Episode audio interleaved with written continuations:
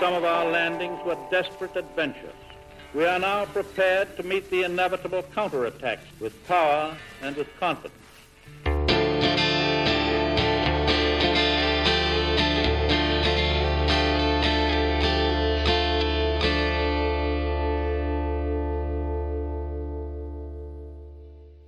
This is Gary Butterfield, This is Cole Ross.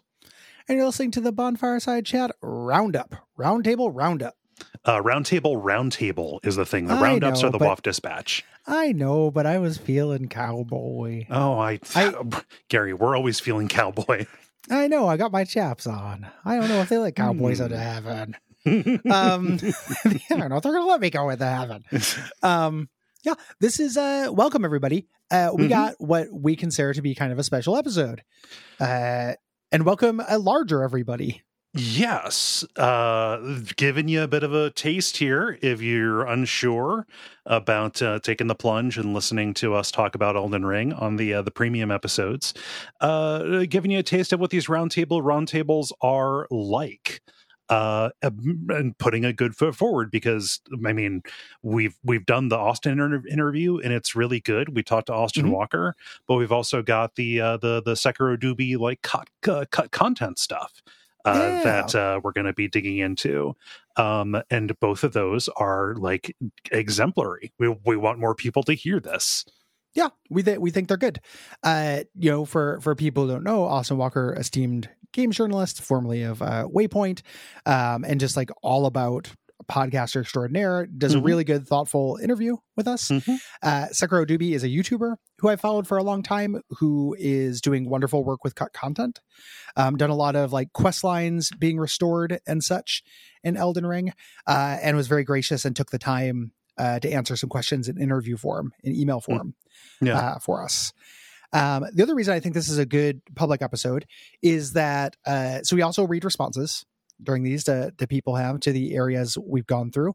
Um, this is one of the last ones we're going to do because Mhm. we're rounding up uh, the end of uh, Elden Ring prior to DLC, Which and there there there are some things that uh, that we missed Mhm. here, and I think that uh, one of the things that I'm I'm you know I don't feel what humans experience is pride, but one thing that I I like about our show is that like there's lots of things we don't know. Mhm. Um, you know, there are things that are we're not experts on. So like we we do want to tap people in. You know, this is a Mhm. collaborative effort. So and we got some really good insight. Yeah. from listeners as well. Uh, this episode. So we yeah. did. So welcome. If you want to hear all of these, you know, uh, give you the spiel, patreon.com slash duckfeedtv. Uh, $5, that gets you access to uh, everything Bonfireside Chat. Uh, also, all of the premium Watch Out for Fireballs we've done, uh, extra Abject Sufferings, whole bonus shows like mm-hmm. Unfilmable. Mm-hmm. Um, it's a yeah. lot. It's a lot. Uh, one thing that's uh, kind of in the news uh, with Remnant 2, uh, mm-hmm. kind of everybody loving that. We did cover Remnant 1 Mm-hmm. Uh, that's in there as well. Before Elden Ring, we did a bunch of Souls likes, and uh, yeah. who knows, we might end up doing Remnant too, mm-hmm. as well, and that will probably be behind. Uh, you know, that'll be also on this show. Yes. So uh, if you're interested in that, mm-hmm. um, yeah, and with without uh, too much further ado, uh, let us cut in our interview we had with Austin Walker.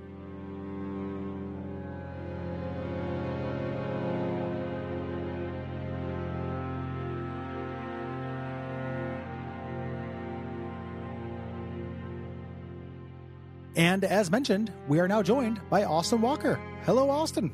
Hey, how's it going? It's great. It's good. go going just fine yeah Going just are- fine. yeah Yeah. Uh, yeah, I'm all right. I uh, I had spent the last few days sick, and so now I am not sick, and I instead am going to talk about Elden Ring, which is a joy, a boon. You know, maybe it helped me get better faster, knowing that I had a deadline by which I would have to talk about Elden Ring. Yeah the uh i i uh, i've been wrestling with bronchitis and no matter how much i think about elden ring it's not going away It's not going away. the um uh, the the the christian science perspective of just thinking it away is not somehow not working and i You're not even allowed to don't- pray it away. Is that not a pretty Christian science? You can't even ask for some sort of intercession. No. I, I've been trying. You Okay. know? Okay. Yeah, it's just uh, the Yeah. intercessions in this economy. Um, the the uh, Yeah, so uh, people listening are, are probably familiar uh, with your work, but in case they are not, uh, how might people know you? Who are you God. online? Who I I well, you know, I have been Austin underscore Walker on Twitter for years, and these days it is hard to recommend folks go over there. Yeah. As, as uh, even in the bad days of old Twitter, where you're like, uh, you know, the hell site. Uh, Mhm. Today seems worse. Um, but you can find me on Cohost and other places. I'm all over the place now. Yeah. Yeah. Uh, Uh, awesome. What are you? Uh, what are you doing now? What are you doing currently? So I, I after years being in games media, where I was at Waypoint, which is now Remap, they just relaunched as Remap, all kind of a, a, a worker owned, you know, Patreon type vibe. So shout outs to them. The I ended up going into game dev. Um, yeah, I, I work for a company called Possibility Space now with some great folks. Um, uh, I'm doing a bunch of world building. I can't share much at all at this point. Unfortunately, I would love to plug that work, but instead, I guess I'll plug some other stuff. I do a tabletop podcast called Friends at the Table uh, that has been coming out for nine years this September. Um, uh, we are in the middle of a sci-fi season. Uh, you know, Armored Core is, is right around the corner, and if you are interested in getting into mechs and a mech mindset, you should go listen to I would say Partisan, which is our our second most recent sci-fi season that leads into the current one, Palisade. Big mech stories happening there. Armored Core, a huge influence on me. nice. The um that podcast is huge on our Slack. Oh, really? Um, That's we, wild. Yeah, Thank yeah. you, We have a, everybody. a a non um a non us podcast channel on there for and uh people talk about friends at the table all the time. That's very sweet. Yeah. Thank you to, to the fans there. Um, I also do. I'll shout out another another podcast. I just started doing a, a podcast called Buried by Genre uh, with uh, Cameron Kunzelman and Michael Lutz as part of the Ranged Touch Network. Mhm. Um, they uh, they asked me to come on and, and talk about the Gene Wolfe Book of the New Sun series, which is a very Soulsian Very soulsy. Oh, yeah. um, Yeah, yeah, yeah. Uh, book series, and that has been a joy to do. And finally, um, uh, I'm part of a more civilized age, a Star Wars podcast that's currently figuring out what to cover in That's- the middle of the SAG-AFTRA strike because That's we were pretty- covering Hmm. Rebels. Which isn't struck work, but is basically a predecessor to Ahsoka, their big new summer TV show Mm. and it's like a little too close to promotion for that for us which it depends on how you read their rules like whether it breaks the guidelines or not but mostly it's like let's not direct people to disney plus in the middle of a strike. Um, so we're gonna we might end up covering a video game for instance instead. Oh, yeah. so so you know it turns out there's some other stuff that we could do theoretically Yeah. so. Saw, so saw, saw saw people in the mentions clamoring for KOTOR. You got a lots to work of with. people. A lot of people would love it for us to do that so yeah, yeah. it's on the it's on the list as a possibility. So so Hell that's where you might know me from. Um, these days I don't post as much, but every now and then I'll I'll get out there and write something or or whatever. But yeah, Twitter Austin underscore Walker Austin on Cohost elsewhere. Also Blue Sky. I'm Austin underscore. I'm something It's- on Blue Sky. Blue Sky is I still don't know how to tell people where I am on It- Blue Sky. it's getting there. so- Yeah, Yeah. it's it's it's, It's it's, getting there. it's getting there. Are y'all over there now? Are you? Yeah, do I follow yeah, you I- there? I might follow you there already, but if I don't, I'm yeah, Yeah, I I'm over there. So. Yeah. Yeah, I, the um, yeah, it's a it's it's a funny experience uh, being in, It in sure that nascent is. age of, of that. Sure Um, is. What uh, kind of briefly, what is your your history with uh, Soulsborne and FromSoftware generally? God, I mean, at this point, right, FromSoft time, you know, my FromSoft time, I just talked about Armored Core, right? Like, I, it goes back to the PS1 era, right? nice. Um, where I think if I saw a list of every FromSoft game on the PS1, I, I, I mean, I guess both PS1 and PS2 because they were putting out lots of of RPGs in that early PS2 era too, right? Mhm. Um, Yeah, and- and Evergrace and- those, and such. Yeah, the Evergraces and the Eternal Rings, right? Yeah. Um, uh, and I was playing those games without really understanding a lot about what that meant. But you know, I, I would say that like going back, I was an Armored Core guy more than a more than a King's Field guy, right? I played Mhm. one of the King's Field games at the time, um, and then at, at some point, um, a friend of mine, Phil Karen, uh, was like, "Oh, Austin, you have to play." um, uh, this game called Demon Souls. Um, it's by the Armored Core people. I know you're an Armored Core fan, and it's never going to get localized. You have to import it. Mhm. And so I played through Demon Souls imported uh, on a Japanese PSN account um, or a Japanese, you know, yeah, PlayStation account on the PS3, um, uh, and beat it. You know, via FAQs and like translations of of you know that's not a game that you need a lot of guidance on. Uh, well, hmm. Yeah, Demon Souls generally is a Souls game, right? Yeah. But you can once you understand enough of the menu stuff, you can play that game even though it was in Japanese. Um, and uh, I had an absolute blast with it to the degree that when Dark Souls came out, I was not a big Dark Souls person because I was like, oh. I've already done this um, in such a way that I got the itch scratched the first time.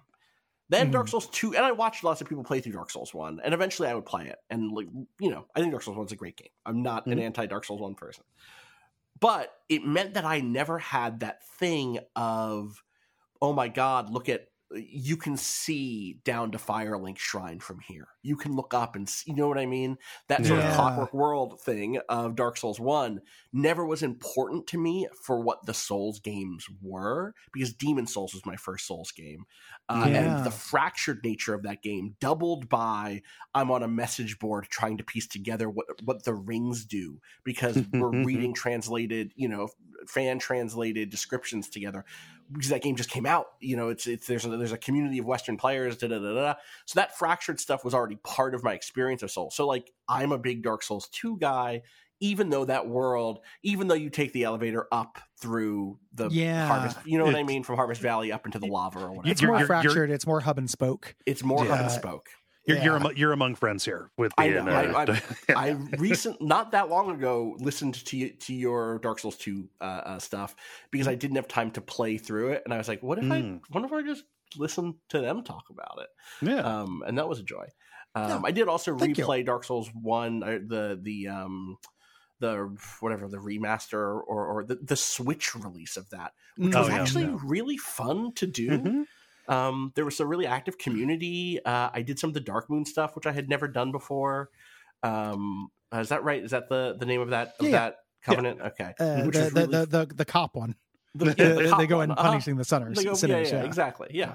Um, and that was really fun to do. It's fun to be a cop for a little while, you know. Yeah, just for pretend, stuff. as long as it's Yeah. not in real life. It's you know, games are about fantasies. That's And- and- exactly. and, you I was role playing really Yeah. in, in, a, in a serious way. Um, uh, and and you know, I ended up reviewing Dark Souls three for Giant Bomb, and it was one of my first reviews there uh, when I was there eight years ago now, um, and thought that was like pretty good. Uh, and, and have just been a fan of, of everything that they've done basically in the time since. I mean, everything they're, they've done is not true because I haven't played Deracine, the the VR uh, thing. Mm, mm. Um, but you know, uh, That's neat. uh, and I end up, I think I think I have a, a fairly idiosyncratic, like personal ranking in which things like Dark Souls two and Sekiro are, are higher than Bloodborne. I'm not a big blood. I like Bloodborne. Yeah. Bloodborne's a good Mhm. game, but it's not in my top three, and that's I think different than most people. you Very know? idiosyncratic. Yeah, Did you yeah. play this is this is like the most inane side question thing ever, but when you played uh Dark Souls on Switch, because I did that when that came out Yes. on Switch, um, did you play in handheld mode?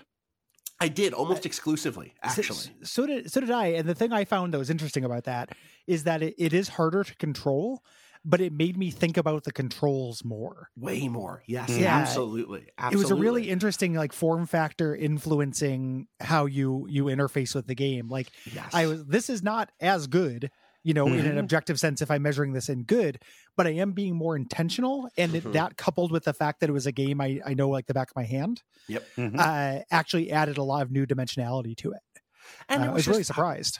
it was it was a fun game for me to i played it on a bunch of trips actually and um, it's a game i know pretty well um, and it's a game i think of as being a game that i play in deep long sessions and to play it on the switch where i was like okay i can get to i can i know this route well enough. I can go from this bonfire to that bonfire in the 20 minutes i have while visiting my parents for christmas um, and and you know tw- 20 minutes before dinner starts. Okay can i make this run? Can i or i you know i have an hour on a bus. What can i get done in that hour? And i know the game well enough that i can find a task i can get done in an hour. Do you know what i mean? It might just be Yeah, well, i'm gonna go level up my mace so that I can deal with these skeletons, or or, or you know, uh, uh, make it holy so that I can deal with the undead. You know what I mean? Yeah. Like that's that sort of little task based play suddenly became a way I was playing the game, which I hadn't previously Yeah. ever. the the structure of the game really works that Yes. well well too because the game is is non-linear to a degree that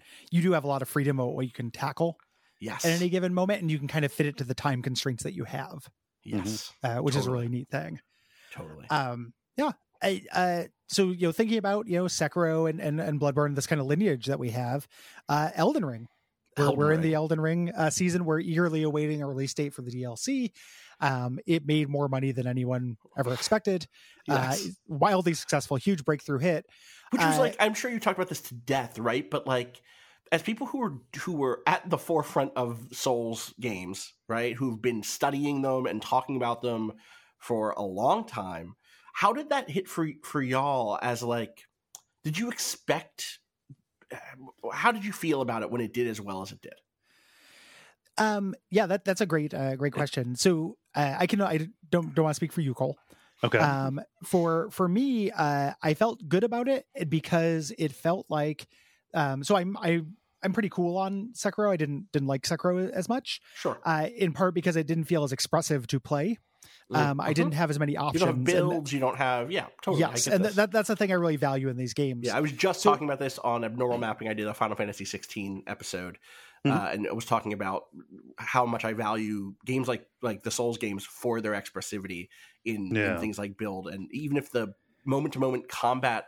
Um, uh, Jackson, who's a co-host over there, was saying like, even though I only have three or four or you know whatever eight swings with a sword, uh, getting to that moment and choosing that sword and and and Yes. how I'm interacting with the world has all of this expressivity. what, Mhm. what the what the the thing that I felt Elden Ring. The, the, I'll come back to your original question, but the thing I, Elden Ring did was it uh, put a lot of the decision making before combat again. Yes. Yeah. Um, and I was really happy the company was rewarded for that because I felt like the Bloodborne, Dark Souls 3, Sekiro kind of trajectory was towards more limited options and more uh, Right. Twitch based kind of character action stuff, which is Mhm. good for what it is, but it's just not for it's not my preference, right? right. So I was very happy that it got had this breakthrough because it's a company I like. It's a company I want to do well.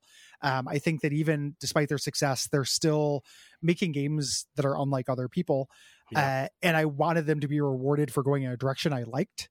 Yep. You know, which which is a, kind of an artless response. It just means No, more but- treats for Gary, but it, Uh, it, it is what I wanted. but, but listen, listen, listen. You're allowed that as long as you're upfront about it. You know what I mean? Yeah, Like, yeah, you're I- not- I'd so much rather you say that than come up with some BS reason for why that's good actually for the industry or something. Which some people will do though. Like, come push them to shove. They're like, well, here's why it's like this is how I win. Is so much more honest than Uh-huh. it's a it's it's a huge uh, uh, just like side marker of people having to attach moral weight to everything they like. Yes. oh yeah. you know, it, it's another yes. version of that. Like Yep. what I like cannot just be my preference; it has to be morally correct. good. It has to be the right Yeah. thing. Yeah. Yeah, Yeah. It can't just have Uh, a selfish valence to exactly. it. Well, and it's funny because like for me, uh, Sekiro, I, I'm like I think you and I pretty much align on terms of like what we like from these games, and the fact that Sekiro rates so high for me is sort of like when you don't like a genre, but then you list what your top ten albums are, uh, like a music genre, and like one of the albums in that top ten is from the genre you say you Yeah. don't like.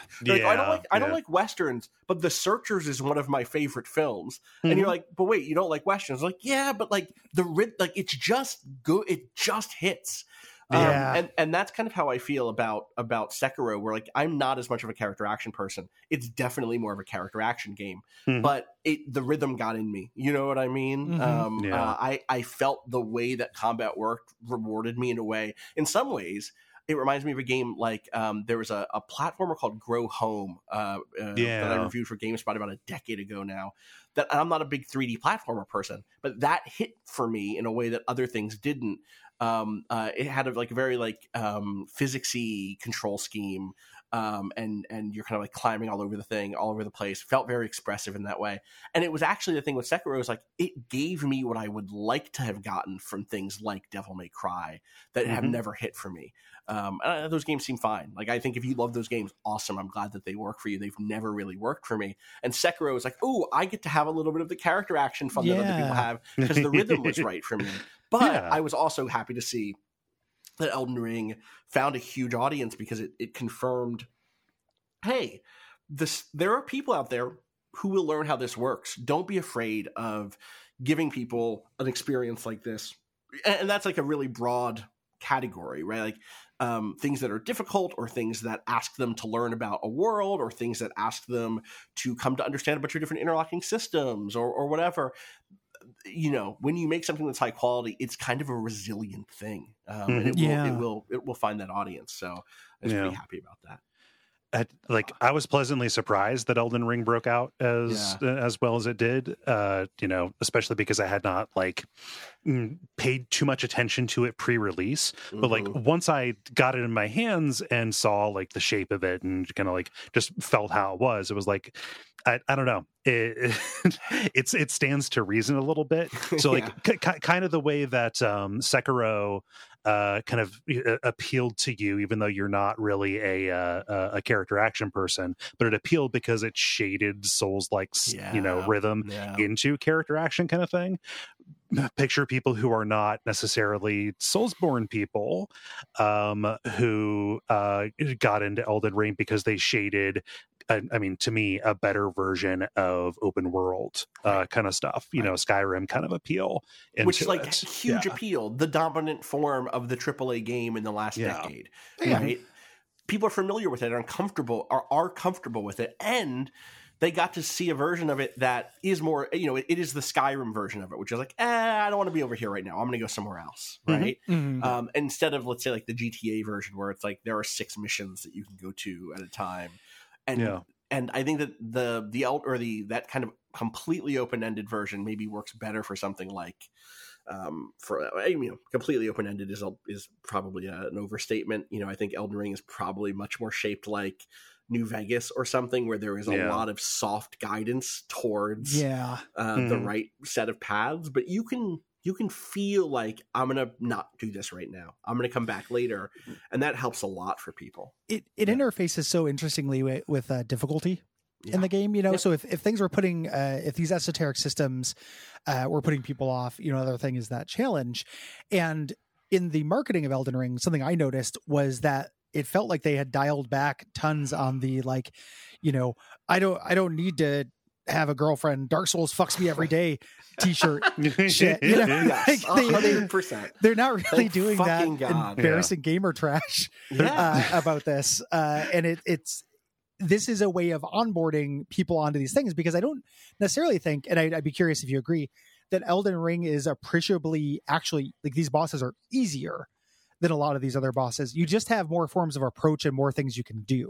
Listen, Like- I think that the early bosses, if you've never played this before, the way that Oh, like yeah. attack timing gets played with is absolutely as hard as any early bosses, and maybe harder for any of the Souls games. I yeah, uh, uh, the first time you fight Mar- Margit, God, it's been so long. Yeah. It's been, Yeah, is yeah. that right?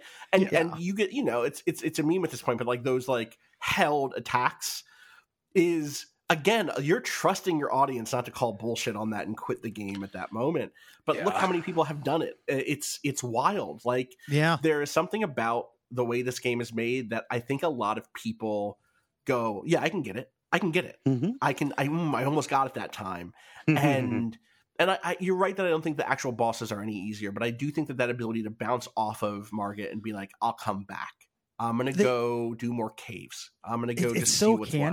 Canny. Like they give you that whole peninsula that is entirely for that. Yes, Like, yes, Here- yes. Here's Oh, tutorial two.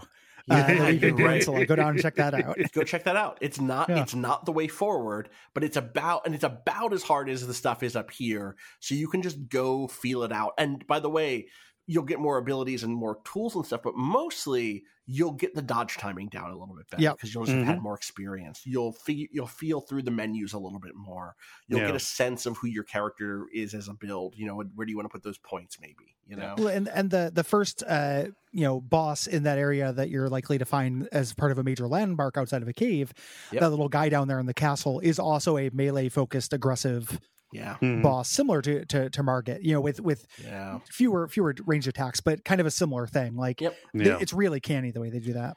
Yeah, aggressive in a small in a small arena. That uh, Leonine Misbegotten there. I Yes. mean, like I mean, from a narrative point of view too. Like, okay, bounce and go down to Weeping Peninsula, where like nothing is hugely consequential, but you're Mhm. going to get a lot of previews of bigger things that are going on. Yeah, the themes Yeah. are at work, you know. Yes. Um, hey, what's going on in this place? Why are these people fighting each other? What Yeah. what happened here?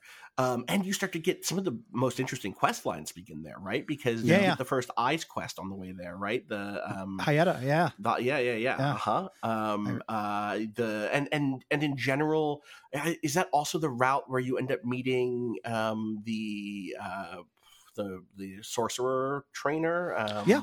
Sellen yeah, down yeah, there. it's, it's on the way at the on the waypoint. way down yeah. there, and you know, there's a good chance that you're going to bump into stuff that starts hinting at what the world is and how people are reacting to this crisis.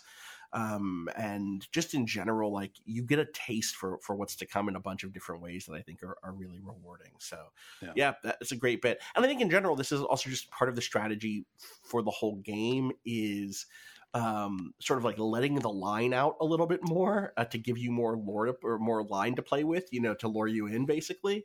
Um, I think Mhm. about something, and I mean that both both narratively, mechanically, spatially. Um, I think about the the fact that you know I, I just played through Dark Souls one right on on Switch, like I'd mentioned, right, you know, basically right before this, or you know, within the year prior, uh, and thinking about okay, what are the um, what are the the the how am I going to level up my weapons, right? How am I going to infuse my weapons? And Mhm. the the idea is just like, oh yeah, yeah, yeah, you can just like infuse your weapon whenever um, at Oh, a yeah. bonfire and this. You just try it out. Just try it out. Is Mhm. such a relief, and that's for me who understands how infusions work. Me who Yeah. understands what what raw means. Do you know what I Yeah. mean? Um, but for even like I, you know, um, Patrick Klepek, who I used to work with at Waypoint, now again is at Remap, um, is someone who like you know maybe the I, he streamed through Dark Souls one for Giant Bomb back in the day, and I think you know the chat was like, oh, you should go down the pyromancy route, and you should you take this axe, you know, it's like that build, right? Like, okay, you Yeah, should yeah. infuse this axe with this, but but beyond that, I don't think has ever really engaged with infusion in these games, despite having played all of them, Mhm. um, uh, because it's such a scary thing, and that's I think a lot of players do that. It's the same thing of like it's an extended version of I have 99 potions at the end of the game because I don't want to spend any of my potions. Where it's like I only have so much. I'll, I'll level it up. I'll, I'll put the shards in and, and make it go from one to ten, but I don't want to risk making it magic if I don't understand how that will inter, inter you know how that will actually play out Yeah. in terms of Yeah. damage. And here you just go try it out. Just go Mhm. try Yep. it out for a little bit. It, You know? it does so much work. Like they, uh, the whetstone system, like doing that, it also Yes. gives you a meaningful reward. Mhm. a, Yeah. a meaningful thematic reward. It does a thing that is one of my favorite things that I think FromSoft is as good, if not better, than most devs at, which is having an item do multiple bits of work. So Right. like you can go get the you know the specific whetstone. The whetstone is related to the place you found it. Mhm. You know, so it's telling you something about where it's located. Um, it's also a meaningful gameplay reward for overcoming a challenge. You got to this hard to reach place uh, and got this thing. And then it also allows you more expressive play for the next area you go into. Mhm. It's doing so much with so little uh, in a, a really fascinating way. Absolutely.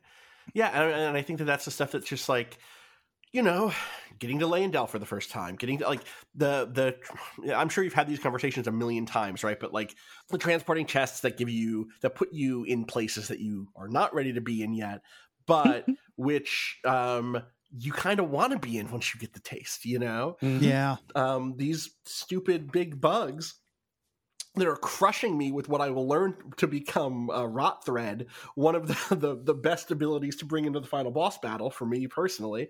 Um, uh, you know, I'm going to get through this stupid cave. I'm going to find out where I am. Oh my god. Oh my god, this is Am where I- I am. Am I on a different planet? Yeah, no, 100%. actually, the map just got bigger, and The I map am. just got bigger. Yeah. It, yeah the way the map unfold uh yeah this is the thing right it's like I, I again i'm sure you had a lot of these like general conversations about elden ring because of the way you're doing the season but all that stuff is just true right Like, Yeah. all that stuff does just work it's undeniably cool. Uh, Yeah. it, hard to argue with. yeah you know? and again Uh, I, is is a nice thing to know works for a general or a more general audience than the niche audience that i think a lot of people convince themselves that these games were fundamentally for You know, Yeah. but like people like fantasy fiction. People Mhm. like Game of Thrones, and obviously there's the obvious George R. R. Martin, like direct George R. R. Martin connection. But even beyond that, people like metal music and the art that goes on metal covers. People like RPGs. People like Mhm. action games. Like this stuff isn't. You know, I know that sometimes there's joy in drawing the boundary around a thing and saying, "I have stumbled into being the sort of person."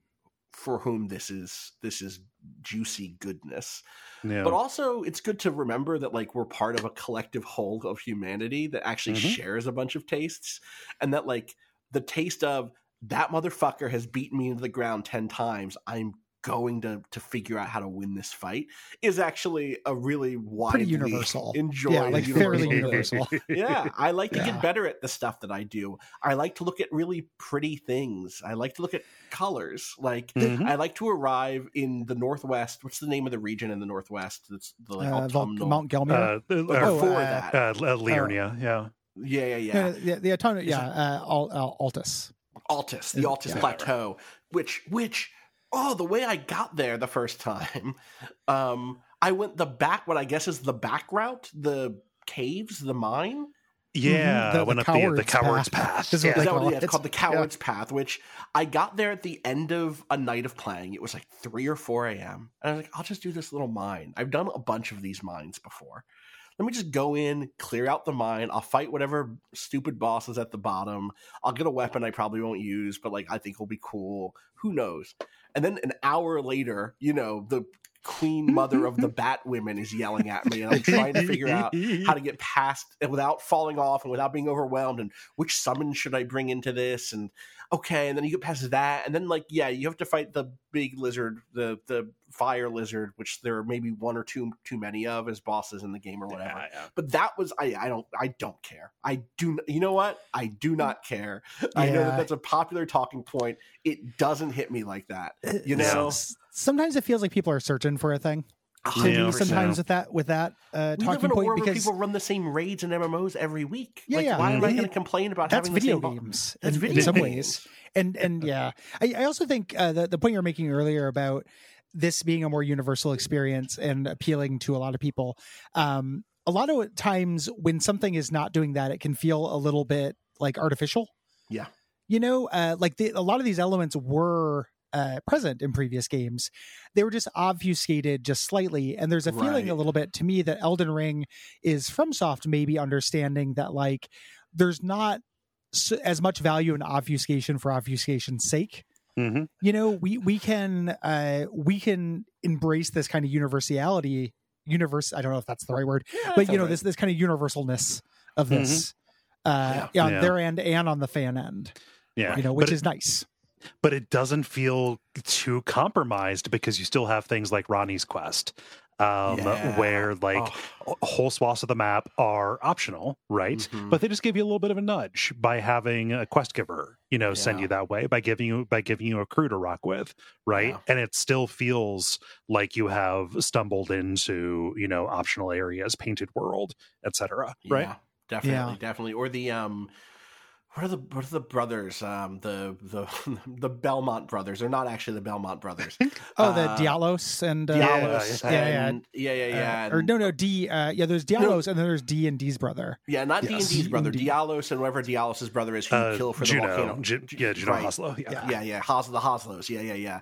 Which is just like a great little story that I almost completely missed because the person he tells you to go find in uh, Liurnia is that right? Liurnia, the Yeah. Yeah, he talks about his swamps are. servant who His just servant. disappears. And like, run away. and I was like, Yeah. I don't, I like just had the map is big, right? You know what I mean? I just didn't. I took me eighty hours to eventually go find her, and then thankfully I got to finish that arc, which of course wraps back into Jartown and and or Jarville or Jarburg, Jarburg, um, uh, and and that whole arc, um, and. I, it's so that's the type of obfuscation I'm really happy with because it means that you do feel rewarded when you when you find stuff. But core stuff doesn't need to be obfuscated in for fear of scaring people away. You know? Yeah, Yeah. Um, It's- it's a- it's I finished going up of- that mine, and I see the autumnal stu- stuff, and I just like colors. Do you know what I mean? and then, yeah. of course, the Lancia, Lancio, Lansseax, the dragon showed up and Uh, oh yeah, yeah. instantly killed me. Um, but it was still a beautiful moment. That's the uh it's uh, I I love this this kind of democratization of of FromSoft of souls uh things. Speaking kind of uh, moving a little bit into uh kind of narrative stuff, you know, which we were talking about a little bit how it how it tells the narrative, but in the narrative in itself, what are your kind of major takeaways in terms of what this game does differently to get that across and Yeah. what it's maybe saying differently than you know because FromSoft is a, a company uh, that has a lot of repeated themes, right? Um, they have some pet pet issues. Yeah, I think Mhm. that that's hundred percent true. I mean, I, I, it, you have to laugh when you look at the upcoming Armored Core stuff, where it's just like, oh yeah, yeah, yeah, I, yeah, I know Dark Souls. This is, it's, Oh, yeah. Pretzels Oh, is the same. You There's know? fire. Pretzels and cinders. Yeah, Pretzels is the Pretzels same. is the. You know, like, I- What is the segment? Yeah. Yeah, exactly. what is this segment? Uh, um, but the the um uh there is a difference I find in Elden Ring. Like I I think one of my favorite things about this game is how it encounters the same it begins at the same dilemma, right? Which is like, hmm, the old the world the way the world has been not so good. What do we do about this, right? Uh, we're in a Mhm. moment of, of crisis and decline. What is the response? And and this is a broad generalization, but generally speaking, the Souls games have said either we restart the clock and and sustain ourselves while res- while resigning ourselves to the mediocrity of hierarchical living or of continuing to live in a system we know is doomed to fail again or we step into a world of chaos and danger and darkness and there's there's variation there but that's Mhm. generally the vibe right Mhm. uh, Bloodborne, I think, changes that a little bit. Um, uh, um, there are some other opportunities there. Oh wow, what if we? What if I leaned in all of the way and became a squid? Right? What if we? Yeah. That that that texturally is different than Lord of Darkness type endings, right? Yeah. But what I love about Elden Ring is there are six endings. I mean, I know that three of three or four of them are just the same ending with color shaders and different dialogue and tonally a little bit different. Um, uh, but there is much more variety in how do I want to remake the world? What is Yeah. the core thing that must change here? I mean, even the the versions of it that are about restoring what came before, or I guess you could say golden masks, which is about you know going kind of cutting out the intermediary between the Mhm. between the world and Yeah. and the I guess the Elden Beast or the guy I forget who is who is Golden Mask standing in for here. the, the the Um, greater will. the greater uh, will. Yeah. Thank you. Yeah. Yes, Yeah. Just f- fulfilling a truer version of the promise. but even that is yeah. a change, right? Um, and I'm so much more interested in a version of this story that is not just we're stuck in this eternal recursion, which I like a lot, but I think it's been done to death, and I think it's been done really well by their previous games. I mean, I, I thought Dark Souls 2 did it really well, which is why when Dark Souls 3 did it again, I was kind of like, we kind of did the best version of this in that Yeah. last game. We got we got Vendrick walking in circles. You're not going to get better than that Yeah.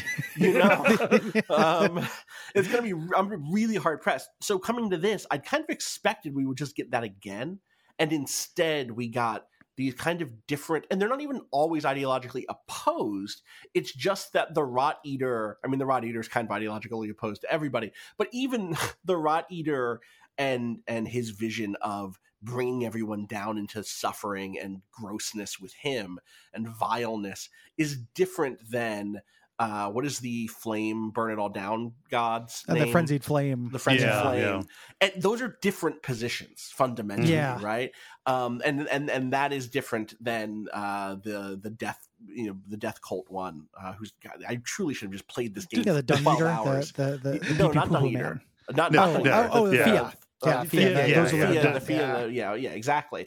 These are all different perspectives on how the world might be remade. Here are things we Mhm. want to change about it. And I think that that's just a much more interesting space. My one complaint is that Volcano Manor doesn't get to have a, a chance Yeah. to, to be in the endings. This is my like my my little pet thing is the first time you roll in there, and what is um what is her name? Rykard? Uh, Or, Ta- uh, Tannis. Yeah. Tannis. Tannis Or with her Tanith, rather. yeah. Tanith. Tanith with her big bodyguard uh, standing next to her, the Crucible Knight next to her, which is just like an all time image. Mhm. Um, Mhm. But her laying out to you that, like, the point of what this faction is, is have y'all played a Souls game before? They want us to go out there and stab each other in the back and, cl- and get stronger to repair the system that's broken. That's Mhm. bullshit. That's evil. That's terrible. So here's what we're going to go do. Go stab people in the back who are trying to complete this game. Who are trying, like not literally, because it's not a it's not a PvP faction, right? There's no yeah, PvP but but who element to are narratively going for the Elden Ring exactly to, to yeah. restore the Yes. order. And Yeah. Great not heroes, for the yeah. not for the reason that Gideon wants to stop you at the end, right? Not Mhm. because of investment in the order, but because the entire thing is such a cynical nightmare to be part of.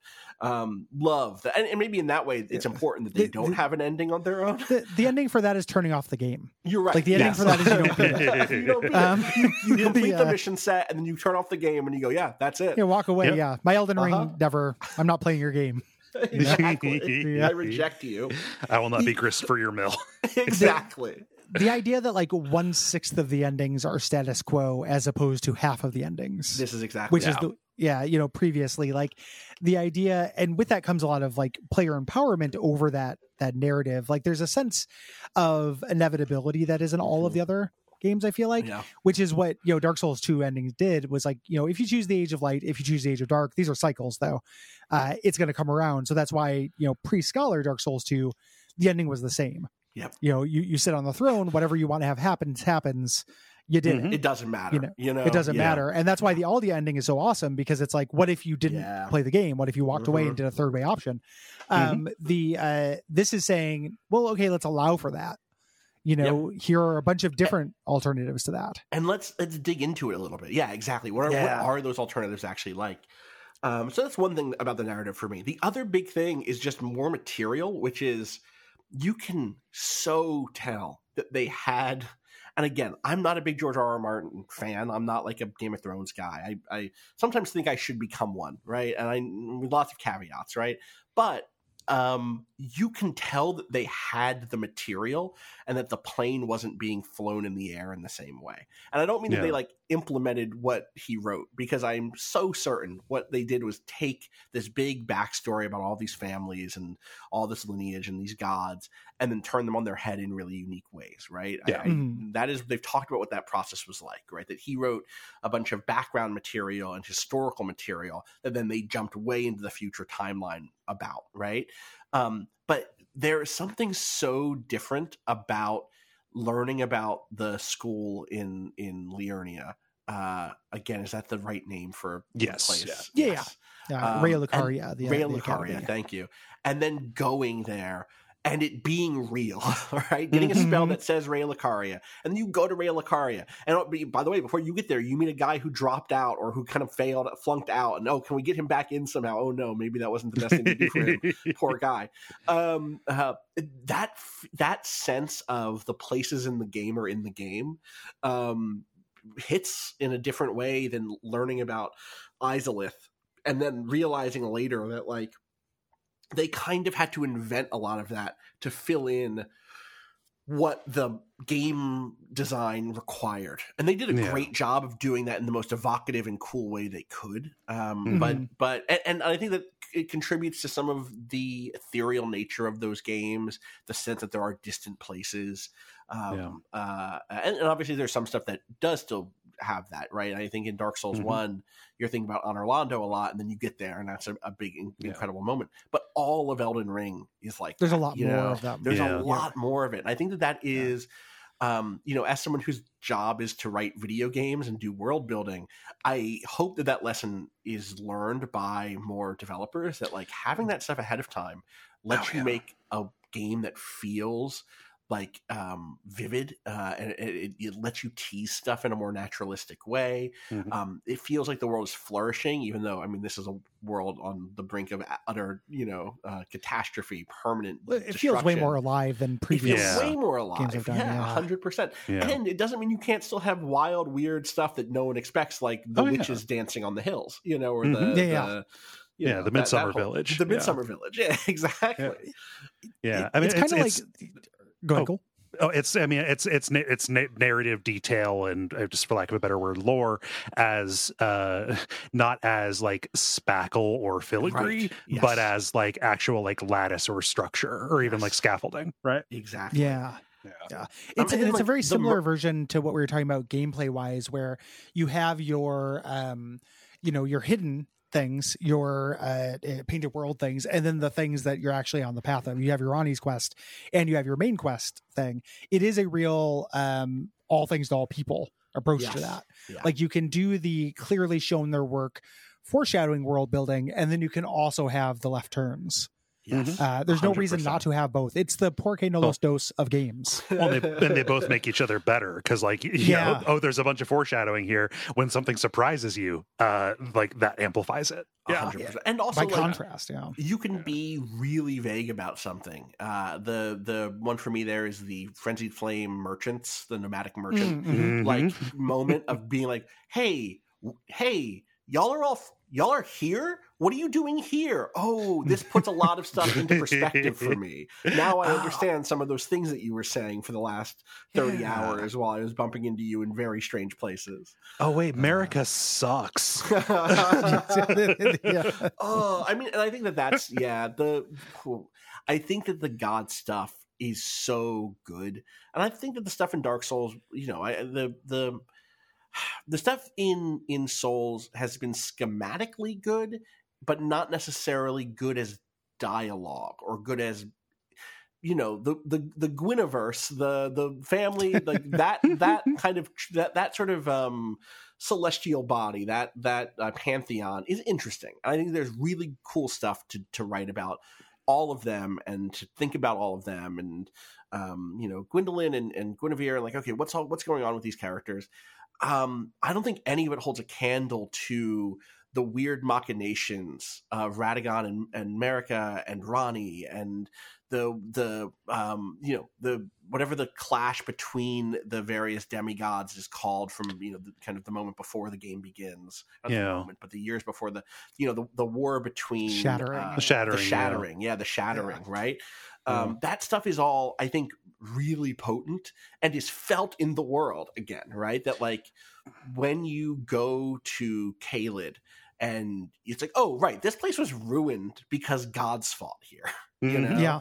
um, it didn't used to be like this and you can get that sense of it and that's not to say Yeah. that there isn't stuff that feels like it's dead ended or like it didn't lay again like part of me feels like the volcano manor stuff feels unfinished even though Yeah. it's some of my favorite stuff um, um, but but and obviously there's dlc coming to fill in some of these gaps around uh, some of the the the, the lesser the, the maybe stuff that's a little unclear still about um what is the uh, Michaela Michaela is that right Mikola. Mikola. Yeah. Michaela, Yeah. Mikola, not Michaela. Uh, yeah, Michaela And so, like, I, you know, it's not it's not that, that having all that material meant that they were perfect or complete. Um, it's never a complete work, but like, I think that having all of that allowed them to make so much more stuff feel tied together and real um, in terms Yeah. of narrative design. So, Yeah. great. Yeah. Agreed. Also, you get a horse and you can jump and like I, you Mhm. know, I'm I am I am a simple man. I like simple made of pleasures. stone. I like I a got pet. a goat horse who can do a little jump. it makes the little sleigh bell. Yeah. I know. Is it a pain to to did I never engage with healing it because I don't want to put it on a ma- yeah, Well, yeah, I I get- know. I would die before giving my pet a roa berry, but I still love him. exactly. Exactly. Yeah, I'm not put on this earth to serve Torrent. But uh, you know, counter argument to, to not counter argument, but like meanwhile, the summon system, not the the NPC summon system, the the um ashes, Spirit the summons, yeah, spirit, yeah. the Yeah. spirit summons, um, things like uh, I rushed. What, what's the stat that lets you summon them? Uh, the more powerful ones.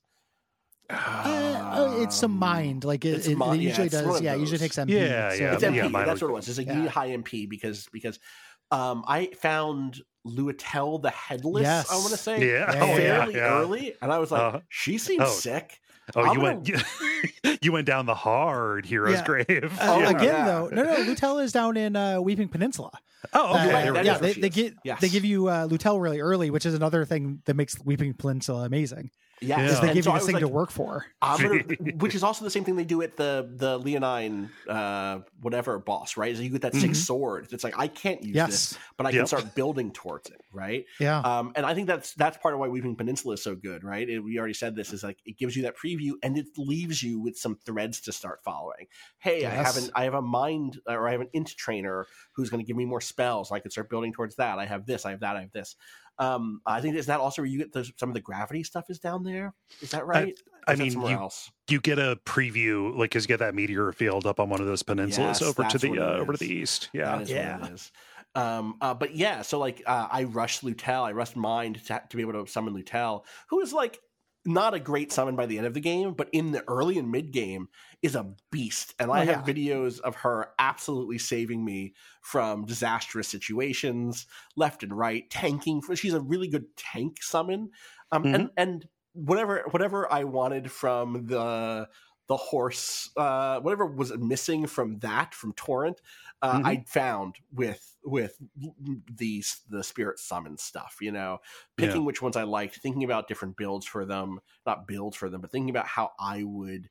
Which ones I would want, depending on where my build was at at, at various points of the game, you know. It's yeah, it's a, it's a brilliant addition uh, Yeah. to the game. I think um, I love being able to supplement my own build. Yeah, Uh, you know, it's it's it's a sea change similar to like like Dragon Quest one to Dragon Quest two, adding party members. Mhm. Yeah. You know, you start start thinking about what can supplement your Yeah. your character as Well, opposed and- to just thinking of a, a PC.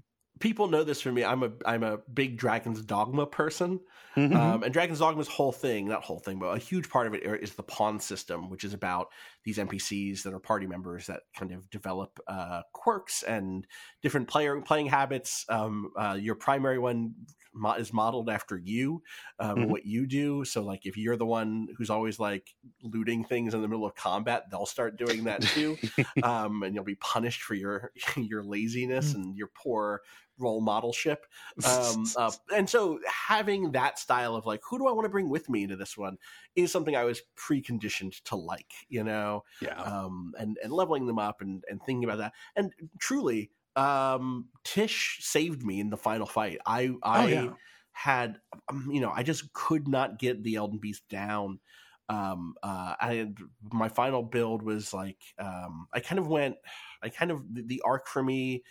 The arc for me was heavy with role play. I very much started as the what's the um the holy what are the two clericy classes at the beginning? There's an remember? assassin, like I think that's the one I the went clerical with. assassin, Yes. and then Cleric- just the uh, the priest. I think. Yeah, the I went with the- Inquisitor. yeah. Yeah, I went with the clerical. Yeah, yeah, the Inquisitor. Um, did that for a long time. Started down the Ranni path.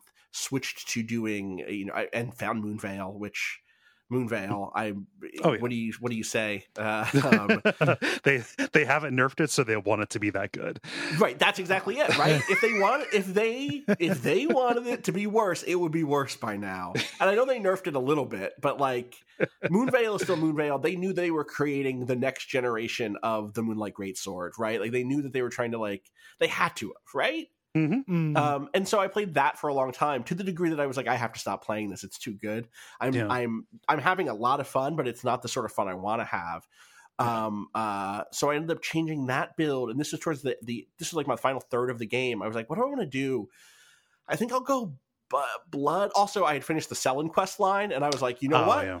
I'm gonna get off this magic train. Um, I see where it goes. I see where it goes. Yeah. I'm not gonna mess with the stars anymore. That seems A little bit of an eye opener. Yeah. Yeah, um, yeah, you might say. Um, uh, and so I was like, I'll try blood, and they hadn't fixed the blood weapon stuff yet, right? With the dual stat scaling, um, Mhm. where uh, it's arcane, uh, right? Where it's like the Yeah. arcane wasn't counting towards the weapon scaling at that time. But I was like, well, there are some weapons that work because it's single scat stat scaling. Um, and also they're just cool. Rivers of Blood is just a cool weapon, and even just raw like leveling it up makes it competitive. Let me do Mhm. that. Let me go do some content and see what it is. And of course, I went to the blood zone, but like I didn't know where I was going. And so with a blood build, I went into mo- what's that guy's name? Is it Uh, Mo- Mohgwyn Mo- Palace. Mo- yeah. yes, Mohg, yeah. and and I did that that section and I beat him and I didn't understand the mechanic either. I didn't. I just tanked the damage from his like countdown attack. Yep. Um, 'cause I You did do not it. realize you can totally do it, and I did it, and I beat him. And the next day or the day after, they patched the weapons. Oh, And so, in Ah. my mind, I just need everyone to know you're welcome. I uh, I became the new Lord of Blood, and I changed how weapons, how the blood weapons work.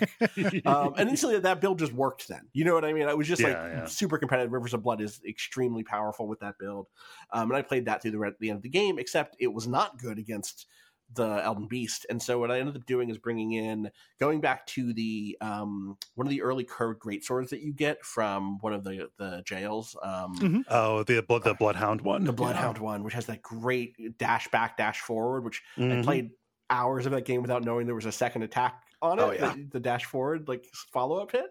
Um, uh, so I went to that, and I went to Rot Threads, which procs a bunch on Elden Beast because it passes to such a big body. And even Mhm. then, I couldn't quite get it. And then I have footage of Tiche saving my life. Um, it's going into a, another damage phase, and Tiche shows up and shoots the like, you know, whatever big wave, the sonic boom, the evil sonic boom into the air, and catches it just as it's entering its damage phase from across the map, like hail mary shot, saves my life. And it's like, yep, it was worth them investing in the spirit ashes. It was worth it was worth them putting that system in for that moment for me because it felt unlike a moment I'd had yet in in a Souls game before, right? There's some there's summons, there's NPC summons, but there's not the sort of summons that have unique animations the way that Mhm. this character had, and it and can you know this is one of this is uh, uh, someone who kills gods. I'm summoning the Yeah, yeah. spirit of a god killer. You Oh, know yeah. No, The- you're- there's nobody better to tag in for that fight. uh, exactly. she, she's finishing the job. yeah, yeah. exactly. She should have done this years ago. she's been some off in ways, it's her Alaska doing mushers. Yeah, mu- yeah. and Exactly. finally brought her back. I brought her back. I, yeah, we Yeah. you for one more job. yeah, We did the old back to the old me. Yeah, Yeah, exactly. hundred percent. That's her story. I'm actually a bit. I'm a footnote in her story. You know, Oh, you yeah. have to go read the book about her. yeah, you freed her from jail. mentions- Yeah, Yeah, exactly. did a jailbreak to to free the God Killer. and, and put her to work. Yeah. God, kind of uh, yeah Mm. it, it is fun to talk about and it begets playing it in a dangerous Mhm. way like yeah. I, i'm you know in my third playthrough which i'm doing to get ready for the dlc and i'm like yeah, Mhm. i'll do that tonight Mhm. uh, just to just kind of wrap things up on like kind of light light note uh rapid fire uh you know favorite uh favorite boss uh favorite zone of it favorite boss, favorite zone. just just your gut Just go with the gut Oh, this is hard. This is hard. This is, well, it's, it's actually hard. I, I'm going to look at a list of zones. Can I just look at a list, list of zones really Yes. quick? Because I, Oh, I, yes. it's just been so long. Uh, uh, it's just been so long uh, that I need to see that. Okay, I have I have a list of zones. Um, I think getting to Leyndell, that's the capital, right? Yes. Yeah. Getting there and being like, this feels like a city. They've never made a city that feels like a city like this before the- Yeah. the, street layouts, the tiers, when you get down into it and you're like, oh, there's like districts to this place. Yep. um, and there are alleyways and there are, and it's still a, a Souls level, you know, but like it felt more like a city to me than anything had previously felt. So I think that's my, that's my go-to on that. And then bosses, Jesus, there's so, there's so many. Yeah. uh, um, Maliketh, because Mm. I tend to be someone who can put together the big twists in things. Uh, I did not. I did not put it together that that he was the the The- beast Yeah. Right, the- G- G- yeah. Gurranq. Yeah. yeah, uh huh. I did, and I was like, "No, you're my boy." I thought I wasn't gonna have to fight you. Um, and that fight is also kind of fun and turned out to be like challenging in, in the right way for me. I, I ended up really liking that. And then my second, my my uh, follow up to that, or my my um, runner up, is the uh, is the Hoslow. You have to go kill. Um, Oh, Juno uh, for yeah, Juno for for the volcano the banner isolated because shack yeah Yeah. uh yeah i was i had my the the um moonveil build at that point and it's he was the only thing i couldn't beat with it he was just tuned perfectly with those dual whips to be Yeah. just out of range, to be just fast enough to outdraw me, and that felt so good. It felt like the game had hard countered me. Um, and I'm sure that there was like some stuff I could have done to. I, I would have won that fight eventually, you know. But I loved that sense of being like, good. This thing that feels OP still has a weakness, and it's like Yeah. someone who can move a little faster and still hit from a long or long range at me felt fantastic. And also, like it, he lived up to his reputation. Well, You know I was what just mean? going to say that it's Yeah. it's so weird because they send you to to fight all these guys, and a lot of them are just you know kind of chumps. Yeah, Like yeah. you go through and there's oh this legendary guy, and I'm like this this legendary guy, this guy ain't legendary. no, Um, the, you know, and but he's actually the real deal. He's tough. he's the real deal, hundred percent. Yeah, Excellent. You know, uh, th- thank you so much for joining us. Uh, remind me where you. people can uh, can find you online. Yeah, um, uh, you know, I'm going to give you the the newsletters. I didn't say that earlier. Oh. Clockworkworlds.com, uh, clockwork like clockwork worlds like worlds.com. That's the place. And I'm going to do a post in the next couple of days, I think, there that's just kind of like, where can you find me in general? That way people can find me in general as they flee Twitter and every other nightmare ship on the internet, you know? Yeah. We're, we're all leaving leaving X. Yeah. It's uh, God, I, uh, I won't so say it's it. embar- it's, leaving no, Las it's, embar- Vegas. it's Yeah. embarrassing. It's so It's a- embarrassing. it's It's, a- so embarrassing. Yeah, I know. Especially when It you was read the already PayPal embarrassing. stuff. That, like, Yeah, it's. yeah, that's Uh, I I vow this will be the biggest bank in the world. This I say. Cool. like, cool, man. Yep. Um, cool, Sephiroth. Um, yeah. like, cool vowing. Wait, wait to vow on Twitter. Yep. Um, um, yeah, th- thank you so much, Austin. We really Yeah, thank appreciate you. this. This has been awesome. Such a joy to be here. Uh, uh, how many more episodes are you doing for the season? Do you know? I- Can I ask that? Is that is that Yeah, yeah, uh, secret knowledge? It's not secret knowledge, but we don't know exactly how long. We're pretty far into it. We don't know exactly how many episodes the um the Haligtree will be. Right. That's the last major area we have before the end game. So we have the the snowfield and the Haligtree, Yes. and there, there's lots of stuff to talk about there. So that There's might be lots of a stuff few. to talk about there, and especially Yeah. Snowfield, where it's like, all right, There's we stuff I haven't yeah, fought. There's so much stuff I haven't done there. It still feels Oh, yeah, so yeah. big. It's big and it seems empty, but it's actually not empty. And uh, yeah, I've been real surprised making the outline for that. Like, oh no, I totally did not see this. I did not go in this cave. I did not. Yeah. yeah. There's a unique uh, rune bear there Mhm. that has a different move set and texture than anyone else, which I did not know. Moveset. Wow. Yeah, like has a that's couple different moves. I just found that out from a YouTube. It's one of those mimic ones. It's a a bunch of the nobles are burying a guy in snow. He's up to his waist, and the guy they're burying in snow turns into like the hardest rune bear in the game. Uh, so yeah, I had no idea. Yeah. Um, yeah. So so no don't know exactly how many, and then uh, you know, obviously we're waiting for DLC. Yeah. Um, and then we got some. Yeah. So there's some mod stuff and and things like that. The the manga. There's some stuff we're going to talk about, kind of ancillary Mhm. wise, uh, Yep. in the interim. Soundtrack stuff. So- Yeah. Yeah. Ooh, Yeah. exciting! Do a soundtrack exciting episode. to hear that. God, Yeah. that that final track. I mean, like I, I'm I'm actually lower on this as a soundtrack than some of the previous games, Mhm. but uh the Radagon Fight track, which is the main menu Yeah. track, I love that they just- saved that. I, they- it's I whew, the first time I hit it, I don't know that I ever Oh. popped so hard for a Yeah. song in a Souls game. So Goo- Goosebumps. Yeah. Goosebumps. Yeah, it's excellent, excellent, excellent.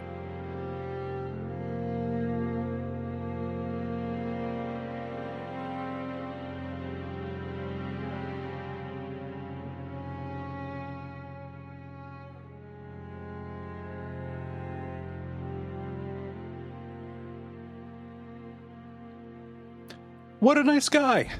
And yeah, uh, always always floors me. Mhm. Uh, you know, just uh, really really nice, very smart dude. Mhm. Uh, Yeah. and uh, you you can you can listen to him talk about games. Uh, very infectious enthusiasm. Yes. Yeah, Um, and we're really uh, grateful that he uh, that, that he uh, extended us the time and was so generous with that. Absolutely. Yeah, yeah, Yeah. that's great. That's phenomenal. Uh, with the uh, SekiroDubi uh, episode here or interview, um, this was through email. So we're going to be reading them. Just imagine our voices, whatever their voice is like, even though they don't talk on uh, generally on YouTube. So uh, Yeah. use your imagination.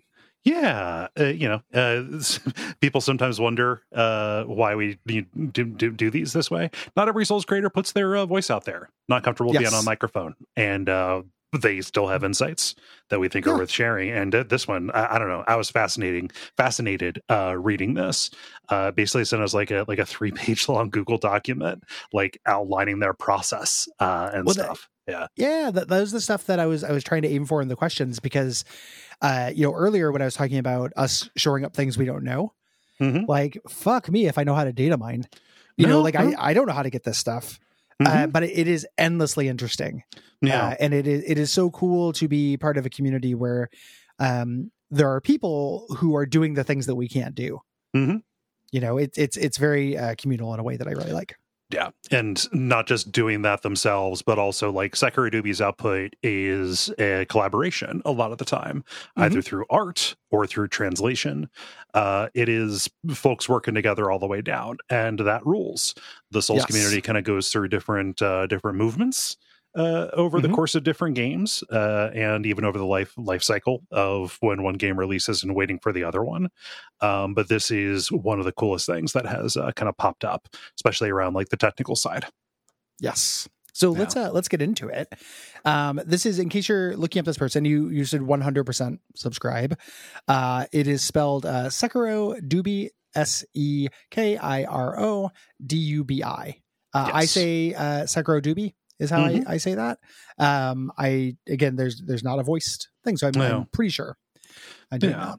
Uh, just wanted to clarify that it's D U B I, so, so people don't think that we're talking to like, hey man, come on over here. It's Oh. the seventies, you know, Yeah. like, like the Du- Doobias and brothers, Like the Doobie brothers, or Dubai is in the the you know the Walker. principality. Yeah, the, the, uh, how many people were alive in Sekiro Dubai, Dubai when you arrived? The uh, Walker. It's it's uh that's that's not the intent. Mhm. Um. So yeah. So I'll I'll go ahead and get us started. Uh, here. Yeah, Um. So they started off with kind of uh, giving us a baseline here for illustrative purposes. They bring up a, a particular video uh, that we should go and watch, and everyone should watch this for for reference. yes, Um. Saint Trina and the Red Eyed Merchants. Yeah, Um. You know, and uh, we'll we'll kind of summarize it here, but it's worth a watch. yes, yeah. Um, so what SekiroDubi had done over the course of a while, and when we get into their actual response, we're going to be talking about the uh, kind of the process uh, involved in arriving at this. But uh, they discovered this long quest line involving Merchant Kale, uh, who you find at that church right outside of the starting area. Um, the one who teaches you how to snap. yep. Uh, but him and his uh, brothers, these other merchants, uh, and their relationship to the cursed flame, uh, which is, you know, we know that. We know that they are Mhm. somehow related to the frenzy flame. Uh, what is kind of cut out and obscured, not obscured, what was present in an alternative timeline of a different release of Elden Ring before they decided to scrap it, uh, was that St. Trina uh, was more foregrounded and was very explicitly uh, related to this to these people. Uh, Mhm. Saint Trina, uh, you know, Dominion over Sleep, used to sing them a lullaby to quell their madness. Yes. Yeah. Um, and uh, however, this this kind of got disturbed because somebody is kind of jostling and exciting the flame, Yeah, you know, making the merchants uh, smudge and blend together. yeah, Um, so the songs that they play, you know, the merchants all all play that stringed instrument, Mhm. uh, are played to calm the flame. Yeah.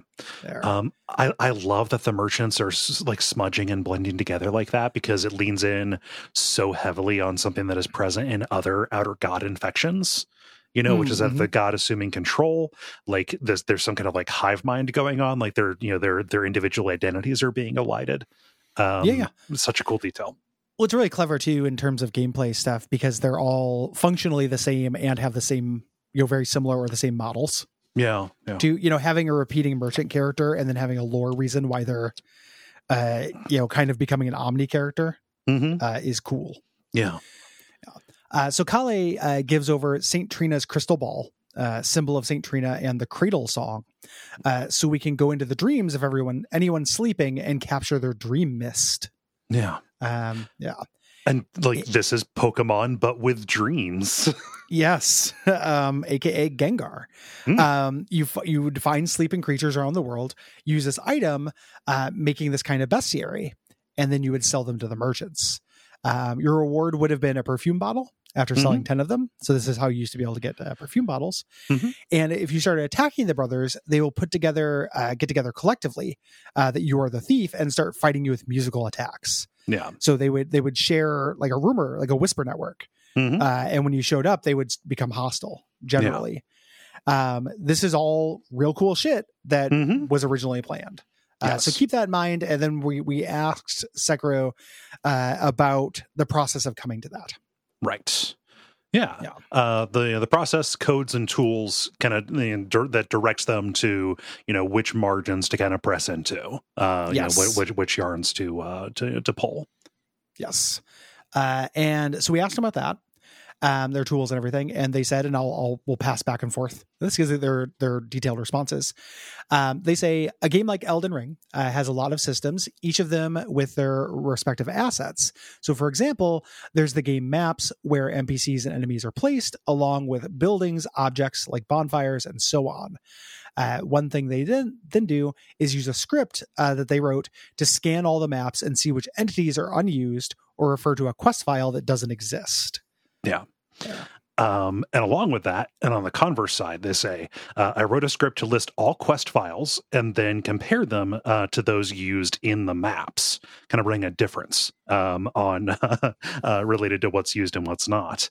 Uh, they continue with this method, I can find which ones are unused. Then I can follow that thread to see where it takes me.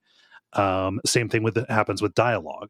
Once I find unused text, then I try to figure out which quest file was using said dialogue, trying to understand where and how it was cut, and so on. Yeah. So similar to th- this was a really interesting point I really liked. Uh, similar, you know, we've oftentimes and since the beginning of the show described the experience of playing these games as archaeology. Like Mhm. that's the the metaphor we use. Uh, they say so. The whole process ends up being like an archaeology game, trying to unearth things by following whatever data remains in the game files. Uh, for most of it, I ended up writing programs that kind of automate the process of finding what quest files are unused or which dialogue lines, so on. Uh, same to reverse the unused dialogue IDs, which are, are like random, and try to see which dialogue ID they point to. Uh, then again, I also just follow the thread of said ID. Yeah. Um, Uh, and this is great. I just I love them talking about the tools that they make or had to Mhm. make in order to process this data uh, that is very loosely correlated, you know, from the from, you know, from the dump, uh, Mhm. because n- not really a way to do it manually. Like I don't know, Control F. yeah. um, and then I broke out. Uh, they had a long description of how they do this, kind of going into the science, as they say, about how these idea IDs work. Uh, since the game does not just like present something and say like, "Hey, oh, K- Kale's quest line," doesn't say, Yeah. oh, and then Kale says it's not presented narratively. Uh, they give this example of uh, a file that is called T um, eight hundred ninety six thousand. Okay. Uh, and then they identify like what those signifiers are. So like 800 is Kale, the NPC. 90 is a variation on that NPC. And then 6000 is just an identifier for like the whole world. So like when this flag is active, when this file is called, Kale is pr- present somewhere in the world. Yeah. They're reading code. Yeah. You know, that that's so cool. Uh, then they use uh, community tools to read the contents of the quest files to see the quest flags that track their actions. So the flags place an NPC uh, or an event at a location, you know, such as uh, some coordinates uh, that they would have here. Um, and these are broken out the same way. Yeah. Um, you know, a, a specific location, a specific event in a specific map. Right. Um, and since this flag is in the Kale quest file, that means at some point Kale is at North Agheel Lake Yeah. because of of the uh, the location here. Yeah, the, uh, the the the coordinates that are present in the long string of numbers. So you know, Kale was not initially. You would not find the, find him um, at that church. Kale was initially over by the lake uh, Yes. when you begin this quest, right? Yep. And these nested connections and the correlations between unused dialogue IDs and such um, kind of build out and form this entire puzzle. Yes. Um, and that is the full restoration of this. That whole process is what led to that video we described Yeah. earlier, um, which again, everyone should watch. Mhm. Uh, they go on to say, you know, of course, there are more details in the process, uh, but no need to bore everybody with a single detail. Smiley emoji. Um, yeah. Uh, we then asked uh, about the shift from making a channel about channel challenge runs uh, to focusing on Elden Ring co- content. Uh, what specifically about Elden Ring brought this up? Uh, this is because I've been following this channel for a while. Mhm. previously focused on challenge runs, uh, but then became one of the leading voices in cut content. Yeah. Yeah. Um, so they say my main interest has always been to quote break the game, any game, uh, to test the limits of what the engine could do, try to find glitches, skips, or plain ways to be overpowered as early as possible. So in my channel, there used to be a lot of content about that, uh, and this is great because in my mind, challenge run content and cut content Mhm. um could like they're they're they're pretty like diametrically opposed you know one Mhm. feels uh you know about skill and execution and you know a little bit of technical knowledge and the other feels you know more about like interpretation or whatever but like this is kind of a commonality between those that i would not have thought about did not Yeah, they're about. all about finding the bounding box, like pushing up against the dark to see where the barriers are. Yeah. Uh, they go on. Then the Elden Ring network test came out, and it immediately hooked me in. I wanted to know more about Elden Ring since there was almost no official info to go by. Uh, as I kept finding interesting things about Elden Ring, a friend kept telling me you need to actually make videos explaining what you do here because otherwise it's hard to understand those videos out of context. Mhm. Uh, so at one point, I found out about the unusual sleep mechanic for Elden Ring. I got in touch with Lance McDonald, and we decided to make a video together about that mechanic, trying to restore it and so on. I guessed uh, then it was about time that I put some sort of effort into actually editing the video, like my friend said, since Lance was going to reference it in his video. No, there you Uh, see Lance that McDonald, collaboration another yeah, another stalwart of this Yeah. uh, this specific thing. Its current uh, you know d- uh, quest has been Bloodborne F you know 60 FPS and has Mhm. gotten that running on uh, emulator and such. Nice. Yeah. Uh, they continue. Uh, after that, after working with Lance, uh, uh, I kind of tried to improve my videos step by step. Uh, still, video production is not my forte, nor something I enjoy, but I keep publishing videos with the hopes that the content itself is interesting enough for the Elden Ring community. Uh, otherwise, much of those discoveries would die unknown. Yeah. Yep. Uh, and they, they go on to say, I am happy that today many of the big Elden Ring channels like VaatiVidya, Smotown, and others have showcased their content because their goal has always been that the community gets to see and enjoy the content. Yeah. Happy to be a small part of that because I would like exposure. Yeah. Um, yeah, no, and keep doing it because it is it it is interesting. Yeah, Yeah.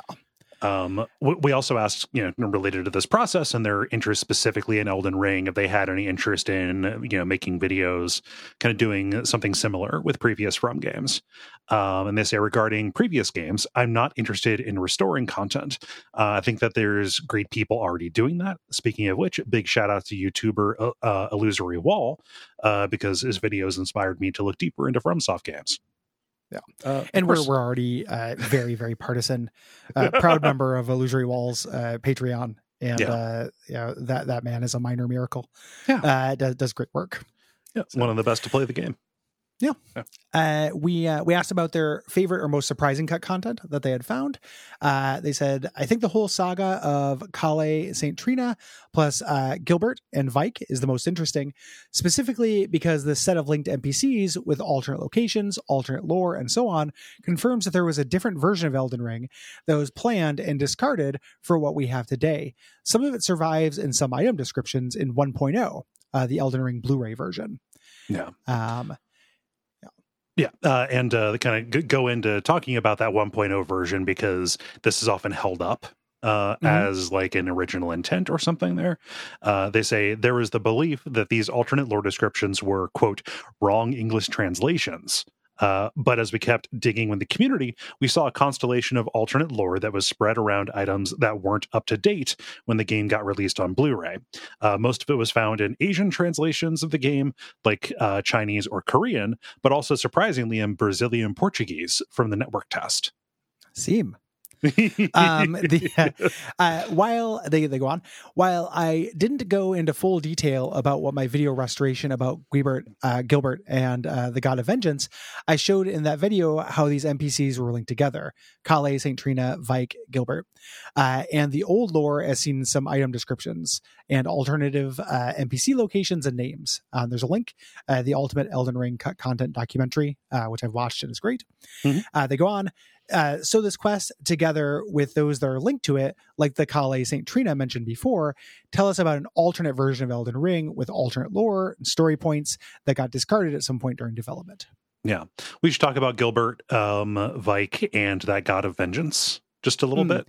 Uh, Yeah, we, yeah. we should give an overview. At some point, I, I still want to do the Elden Ring cut content yes, we ought to. full Yeah. episode because those are some of my favorite that we've ever done. Yeah.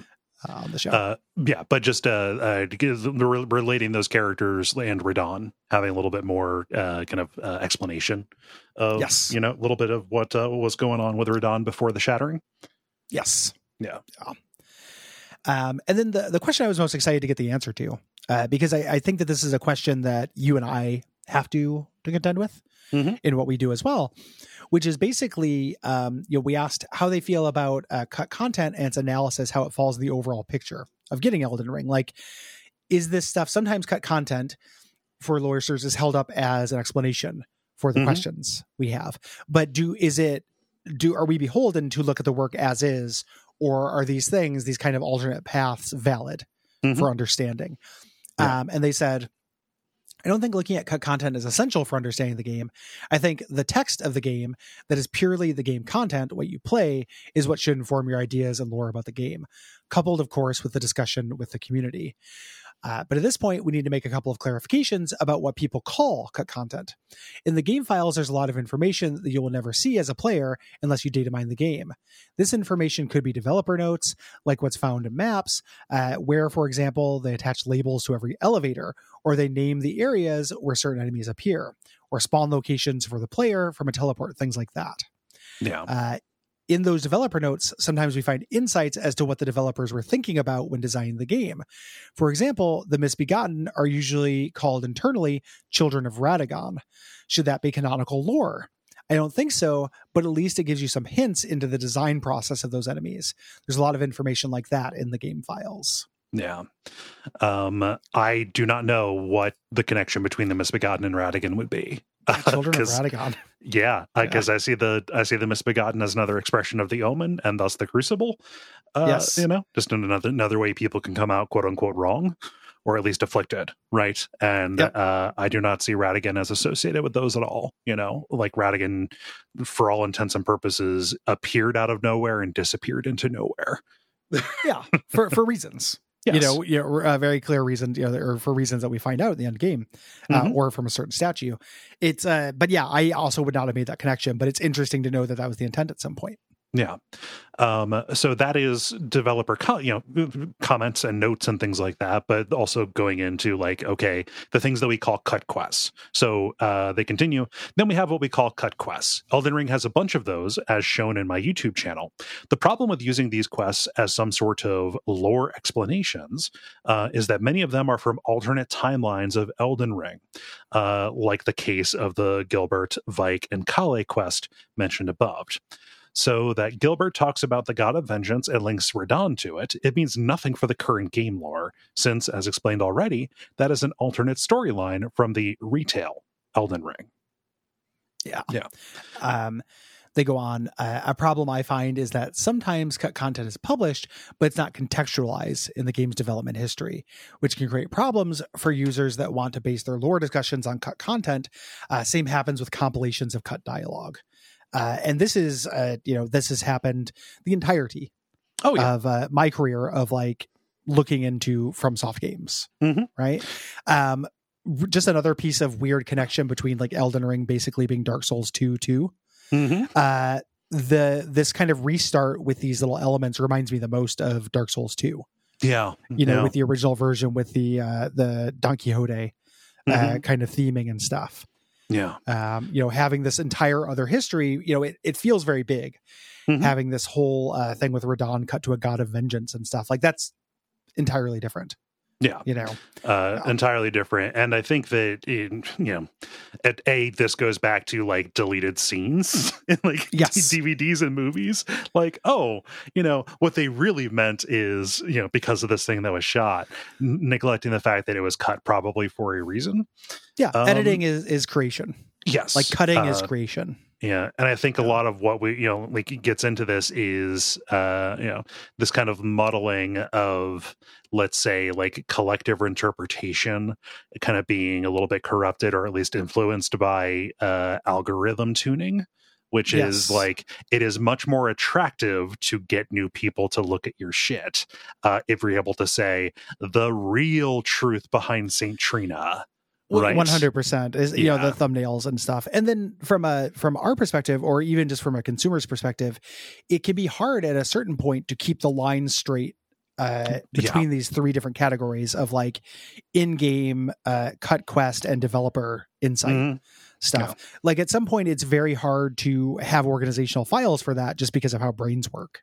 Yeah, You know, Yeah. without actually using a, a corkboard and string. Yeah.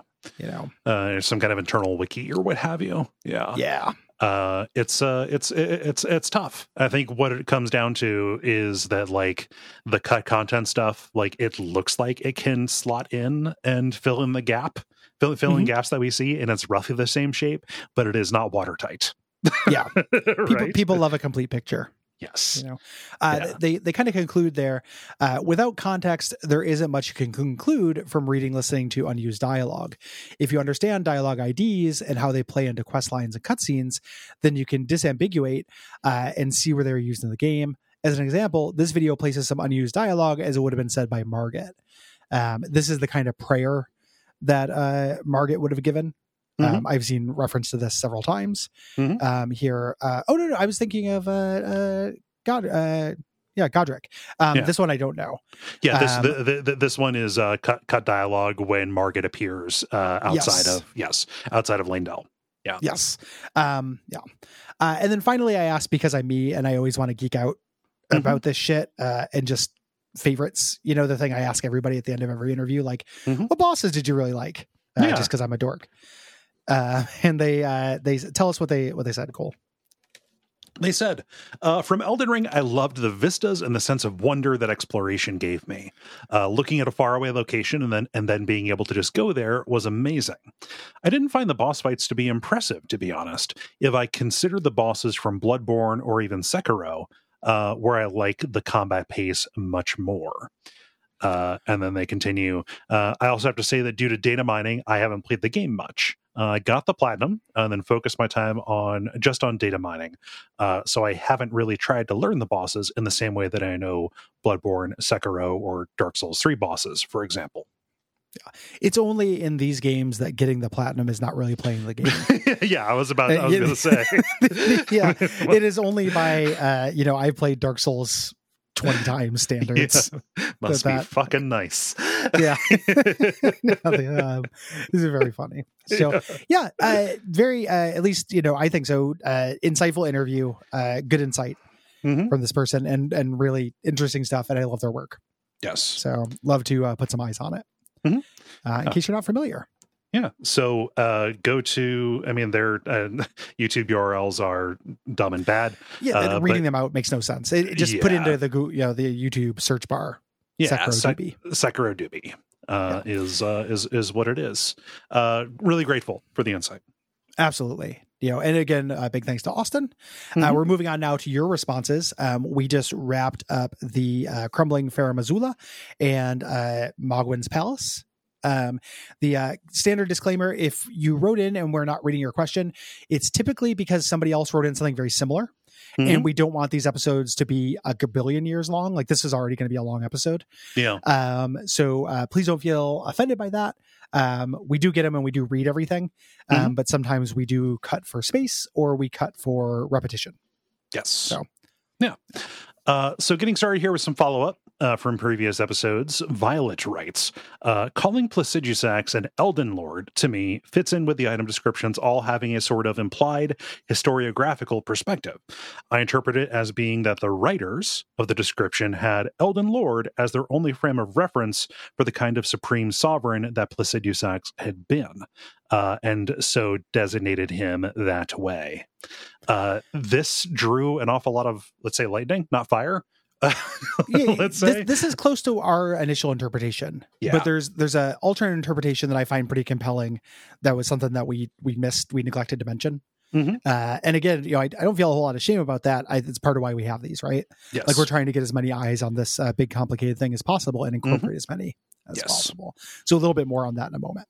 Mhm. Um, but that's close to our initial interpretation. We're going to present an alternative uh, interpretation as well. Mhm. Uh, Drew says, uh, just hopping in to say that the sax uh, at the end of Placidusax is much more likely to refer to the Latin root for stone, uh, akin to the scales and whatnot. Thus, fortissax is strong stone, gransax is large stone, Placidusax is peaceful stone. Lansseax is a bit of a twist that maybe does refer to a sword since it's a mashed up together with uh, lan, uh, possibly lancia or spear. Hmm. No. Yeah, spear por- stone. Porque no los dos. That's where you get really good. Uh, um, uh, you get really good puns. You know, like wordplay. Yeah. Yeah, and I also, uh, I'll admit to a weakness in terms of uh, like Latin, Latin- roots and Latin stuff. roots. Yeah. yeah. I'm not, I'm not good at that. Mhm. So I, I, it's my my brain elides it. Yeah, good. Uh, but but good additional context nonetheless. Absolutely. Yeah. Yeah. Um, Scott writes, I think a missing piece in your guys' lore discussion around Placid, Placid Dude Sacks uh, is that there is actually a representation of what seems to be a more primitive Elden Ring in the Maliketh boss arena. Uh, so it looks like there was actually an Elden Ring for him to be an Elden Lord of. Also, if paralleling to the current Golden Order, the fled god in the situation wouldn't be the greater will, as Cole suggested, but Marika equivalent uh, and as such, that epoch's vessel for the Elden Ring. Uh, who that character might might have been is really just speculation. Maybe Gloam-Eyed Queen, uh, but they'd both be subservient to the greater will. Here's where we run into the problem of like you've got giants, giants, and giants. Yeah. Um, you know, like what what what God is being referred to? Marika like vessel, or you know, the outer God which Yeah. has no form. Yeah. Gods mean so many things. Yes. uh, in this game. This is the other kind of interpretation bit about uh, Placidusax's, Mhm. uh, you know, the arena, whether he is an Elden Lord. And several Yes. people uh, pointed this out. I want to do a shout out as well to Sean, the lore hunter, who had Yeah. a good point about this. It was very similar uh, to this. And it's just something I remember seeing it in the arena and then Mm. just we did not- talk about it. we did, but not it. It didn't hit my, you know, it did. It didn't trigger the connection for me. Yeah. Like it being a thing that does show a, a ancientness, you know, a, a history to this concept of Eldenness that would make Placidusax possibly, you know, a straight up Elden Lord, not just the writer's best word for it. Yes. You know, if that, that makes sense. So that's the alternate uh, interpretation Mhm. to that, I think. Yeah. Um, Um, I I don't know what to make of it. We're going to get uh, again a lot about this in the yeah, yeah, several people wrote in, which is good. You know, Uh-huh. like it's not on people writing in to know that other people have already written in yes about a thing. Like that's you know that's not your No, responsibility. and, and it's and it's all it's all additive too. Like it's going to Yeah. come up a lot, but everybody has different uh uh like they're pulling from like different creators as well to like bring a little bit more uh in, in, in- into it here. Um yeah. No. Uh, off that topic, uh, Mr. Crefery says, uh, "Is blood tainted excrement the worst thing that FromSoft has asked us to pick up as treasure? Surely it's up there with red jelly and Bloodborne. May chaos take the world." Yeah. Uh, Uh It's pretty bad, but I was I was just thinking about how many gnarly things yeah. that Bloodborne asks you to pick up that are literally just like fetuses and babies Mhm. and stuff. You know, I- Like- you know, like and like also just like half mummified things, the- you know, hearts and shit. Like, cords. yeah, if you just if you pull even just the um eyes, right? Yeah, Uh, like if you pull even just the uh, like the chalice dungeon items, you know, the the the, the arcade the tokens that you get, Mhm. uh, like any of them, I think. And I don't know. Blood tainted shit is kind of mundane, actually. It it's real gross, but it's things that like a lot of parents have to deal with. Yeah. you know, or like owners of sick pets. Mhm. Whereas like an actual uh, umbilical cord, that's just doctors, or an actual like mummified fetus, Yeah. uh, that's nobody. That's Yeah. Egyptologists. You know, like most people don't have that experience. Whereas like a lot of people are going to have a bloody shit. hmm You You know, just sorry, youth. Sorry, yeah. Gen, I hate to break it to yeah. you, Gen Z. That, um, that, that, like, that, that, specter is working his way down the hallway, knocking on yeah, doors. All right. Yep. It, it, it's a. It's only a matter of time before it happens to you, uh, and you won't even do anything to earn it. It's not like you're going to have like a bad night of drinking or eat some garbage. You're just uh-huh. going to wake up one day and you're going to have like a real fucking rowdy, rowdy shit, and you're not even going to know where it came from or why. Yeah. Uh, it's like those crones in the beginning of Dark Souls too. you, you will have a bloody shit and you won't even know why. a little bit of a little bit of a peek behind the curtain here. Part of the reason I include this, so Gwen, our producer, uh, helps us compile these responses, and mm-hmm. uh, she will give like a rough categorization for them. So when we go through and choose them, it's easier to you know uh, pick and see the cat. You know, categories use something like lore, or it's about this particular boss. Here, in you know, talking about like is blood tainted excrement the worst thing that it asks us to pick up? Gwen made the category sticky white stuff erasure. Yeah, so it's very funny. yeah, we're picking yeah. up a lot of just like mysterious gotta become like goo. I, I cannot believe that in Demon Souls they did sticky white stuff. Like that that made it past everybody, and they're like, "Yeah, man, yeah, let's, go let's for go. it, holla, it's That's magic." So That's so funny. Hmm. the the fire equivalent in that game is turpentine like it's the most mundane thing that you can actually go get. And then yeah. when it comes to describing the magic come it's just like i don't know. Stuff? Like, uh getting into uh crumbly and Farum Azula stuff uh we have mark here writes in saying on my first blind playthrough, uh, I was massively underpowered in Azula. I wasn't leveling my vigor enough uh, and was getting demolished by everything. I ended up doing a lot of the bad Dark Souls behavior of suicide running past everything to pick up items and grab bonfires overall, I think the difficulty curve of the game is pretty uneven, uh, with a huge spike starting at the mountaintops uh, that continues to here.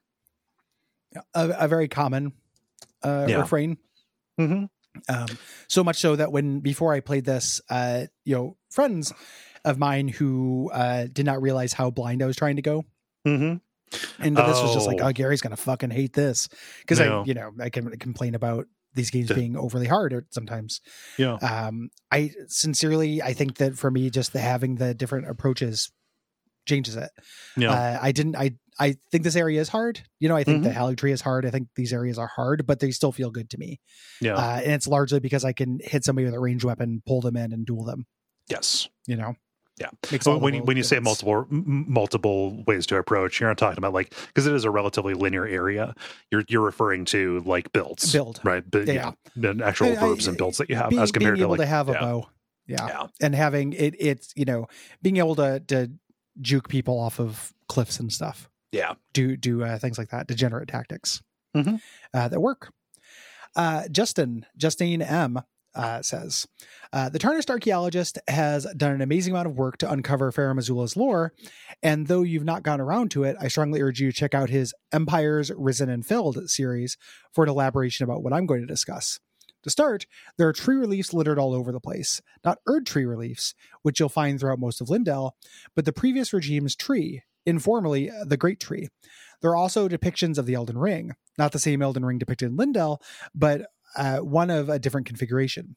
This points to Marika's conflict with the Gloam-Eyed Queen, thus the presence of the Godskin duo, scions of the Gloam-Eyed Queen, uh, thus the presence of banished knights, on loan from Stormveil collection, but previously a vassal of the Great Tree regime, and all pointing to Placidusax as the Gloam-Eyed Queen's Elden Lord. Like, uh, it sounds like the tarnished archaeologist does really good work. We have another response right after this, you know, talking mm-hmm. about what they what, what they have dug up, uh, citing the presence of the god the the uh, the Godskin duo um, here um, is to me that that feels more directly related to the fact that this is where uh, Maliketh was banished to while holding yeah. the, while, while holding that. I think that like they are trying to get at it. Uh, I I do not see other stuff that like explicitly links it to uh, the Gloam-Eyed Queen or ex- links Placidusax or the dragons as a whole to death. Like other Mhm. than like you know we see Fortissax and how like aberrant and unusual that is. Uh, there just does not seem to be enough of a connection uh, between the, the dragons and uh, destined destined death there, and Mhm. the presence of the rune of death. I think speaks more to the fact that there is a primordial and quote right version of the Elden Ring that includes the rune of death that Marika uh, befouled by trying to take the rune of Yeah. death out of it. By Yeah. by yanking it. It's it's always a hard thing to comment on uh, somebody else's work when I haven't seen it. I don't want to You know? because it sounds like they do really good work and have a It's- base of knowledge that we don't. And and the the the truth of it is like the reason why I haven't caught up on that, even though like people have you know told me over and over like this this person's really good. I want to, I will. It's just time because I didn't know about them until relatively late. Yeah. So when I was first playing this game and was devouring everything I could about it, uh, I did not know about them. Like it Mhm. wasn't, you know, I wasn't avoiding their work. It sounds really interesting. And now that I know about it, I have so many videos to catch up on Mhm. and like also just a full-time job uh, on top of it. You know, like it, it is hard to find time for it. It's not lack of interest or it's not lack of wanting to, you know, I don't, it's not that I don't want to see the perspective, right? Yeah, yeah. So it's definitely on my task mask uh, to do at some point. It's just tricky to find time Yeah. for it. Um, I'm curious. I mean, I, I generally don't watch YouTube lore stuff, uh, despite the fact Mm-hmm. that I know very good people. I just don't watch YouTube very much. Yeah. Um, you know, I do other stuff instead. Um, but uh, I'm very interested in the Tarnished Archaeologist because uh, Mike Mike Ist Krieg uh, Mhm. writes in with uh, again talking about that knowledge base uh, that seems, that seems to be present, uh, saying, "I recently watched a Tarnished Archaeologist uh, video on Farum Azula that dives surprisingly deep into the real life inspiration for the area, the Varna Necropolis, an ancient Bulgarian gravesite that was discovered in the 1970s and regarded as one of the most important archaeological finds of world prehistory. The shared details are nearly one to one, the most obvious being the entombed beastmen clad with jewelry and other gold artifacts. Um, I know this isn't what Mike is trying to say, but talking about like, yeah, shit, over in Bulgaria they got entombed beastmen. I know they're talking about priests being Yeah, yeah. The, the uh, uh, priest men and beast men are only a couple, Oh, like one yeah. syllable apart. So um, they they continue. Uh, when compared with reconstructions of the real life graves found in the Varna necropolis, the inspiration is clear as day. Even more fascinating to me, Tarnished archaeologists researched exhibitions all over the world during the time after the discovery of the necropolis, particularly a stretch of months in 1982, where the exhibit was shown in, to- in a Tokyo museum, where an eight year old Miyazaki surely could have seen something he'd never forget. Pretty cool to imagine things from so early in his life becoming inspirations uh, for stories told today. yeah, that that is neat. I did not know about the Varna necropolis, uh, but Ah. anything that has the necropolis suffix, I'm down. I'm- I'm, down with yeah. it. Yeah. Yeah, I just it's one it's one of those things where video games have made me just fall in love with the concept of a necropolis. mm, necropolis. I I love it. This is also again a blind spot for me. Uh, is the real world you know inspirations like I recognized Angkor Wat. Yeah. you know, in Lost Izalith, Mhm. uh, you know, but that's that's about as far as it. They have to be pretty famous yeah. for for Well, me to get them. And that's what that's where people like the lore hunter right and the like the architectural uh kind of studies Yes. and background uh really really come in handy uh people who Yeah. actually know shit talking Yeah. with authority Bring, Yeah. Bringing their their day jobs, this stuff is awesome. Yeah. you know. Uh, William says, Farum, uh, Farum Azula, while aesthetically amazing, also culminates in a good representation of my biggest negative of Elden Ring. The names in this game are so confusing to me. It wasn't until we were literally fighting each other that I realized Maliketh, the Black Blade, was the name of a guy and not a sword like Excalibur. Uh, Mhm. this stuff is all over Elden Ring and made the story very difficult for me to track over a 100 hour playthrough. Is the Black Blade a guy or a sword? Is Destined Death a concept or a force or a god or a literal runic object? Is the Elden Ring uh, an actual ring uh, that one could literally shatter? Or is it a conceptual ring or a magical ring? For so much of my playthrough, I thought the greater will was like a general idea, not realizing until I looked online that it is a specific deity. I love this game, but this kind of thing really made me feel like I had no idea what I was doing right up until the end. The, the, I, I I can totally get the complaint, you know, alongside like, oh yeah, I've got G, R, and M names. You know, Yes. I, I think it's going to be a matter of taste because I do like that ambiguity in a, in a lot of sense. the you answer know? is always it's both. yes. Yeah. You know, it, it's all the things. yeah. Uh, yeah. But the, So the where, where the line falls is weird because like you've got the black blade, but you also have the black knives. Like Yes. okay, Uh, which are which are people and knives uh huh. as well. Yeah. Uh, yeah. It's it's it's certainly confusing.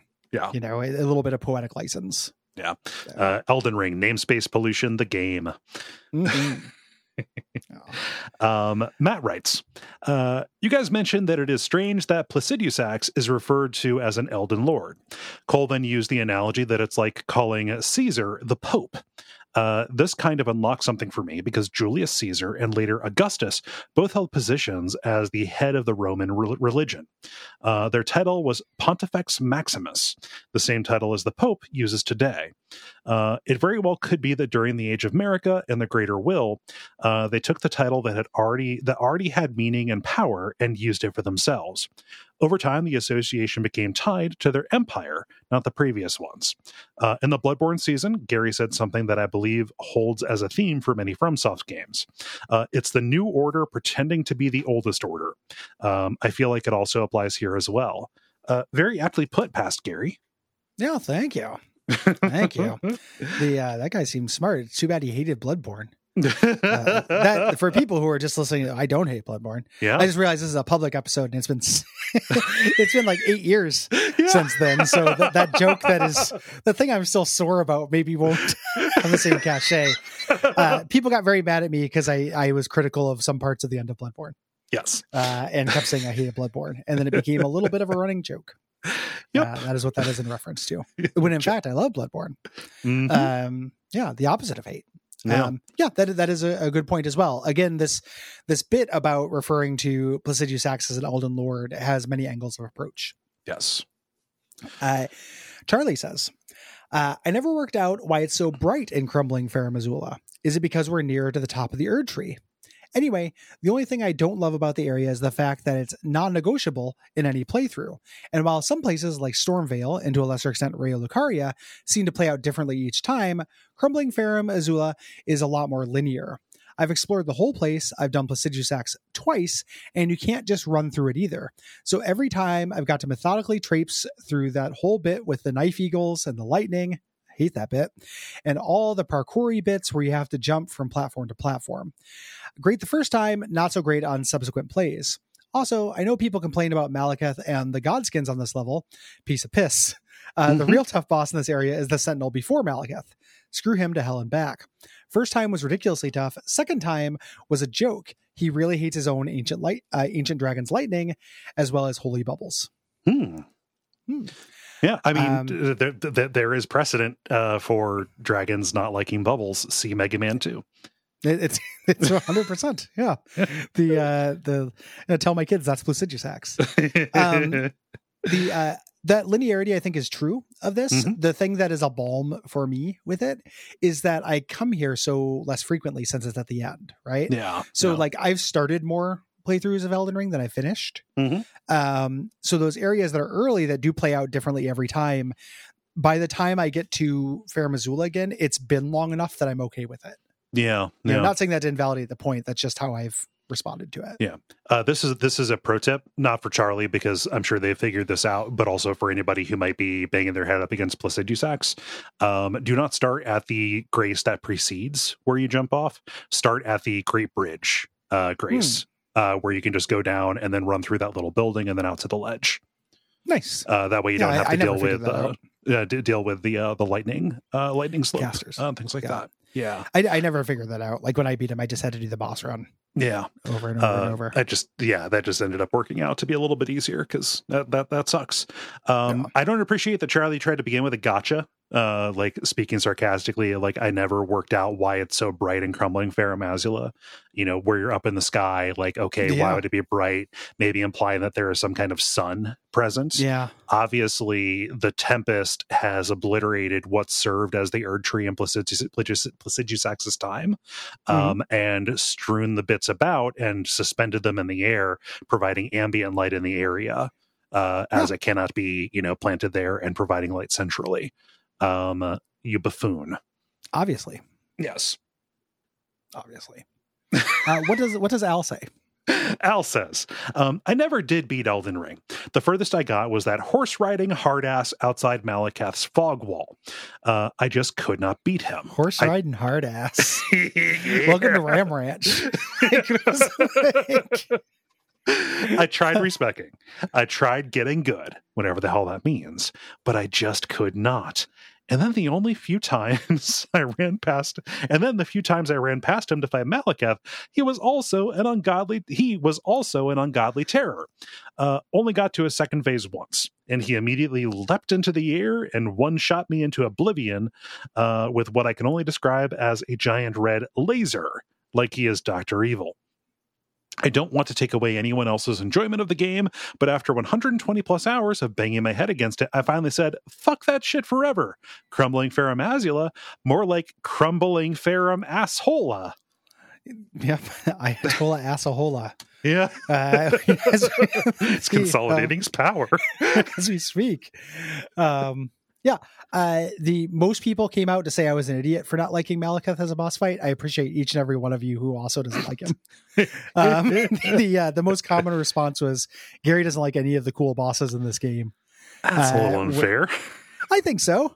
I, you know, I, I I thought that was a little unfair. I like a lot of the cool bosses in this game.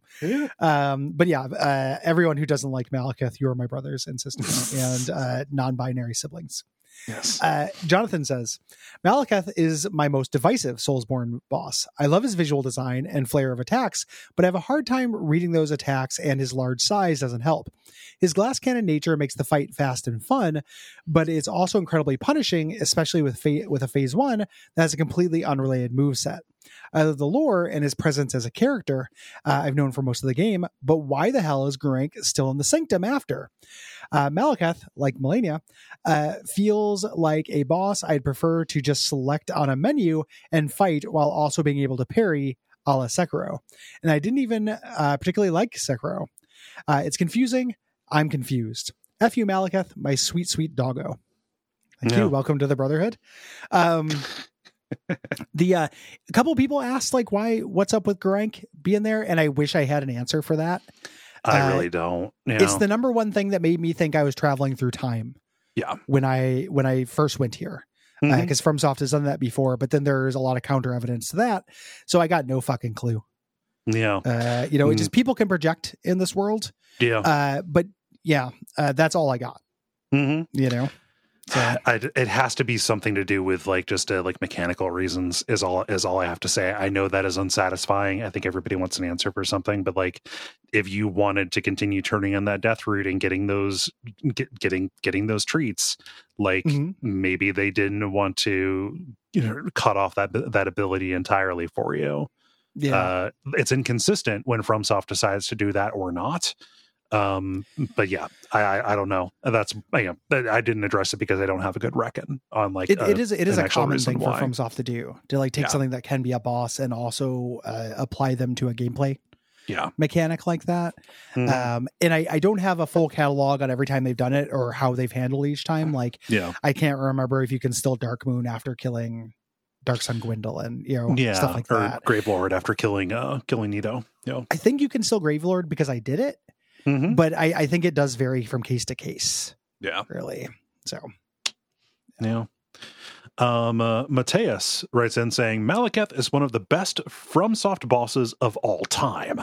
It's always under two minutes, and either I die or he does.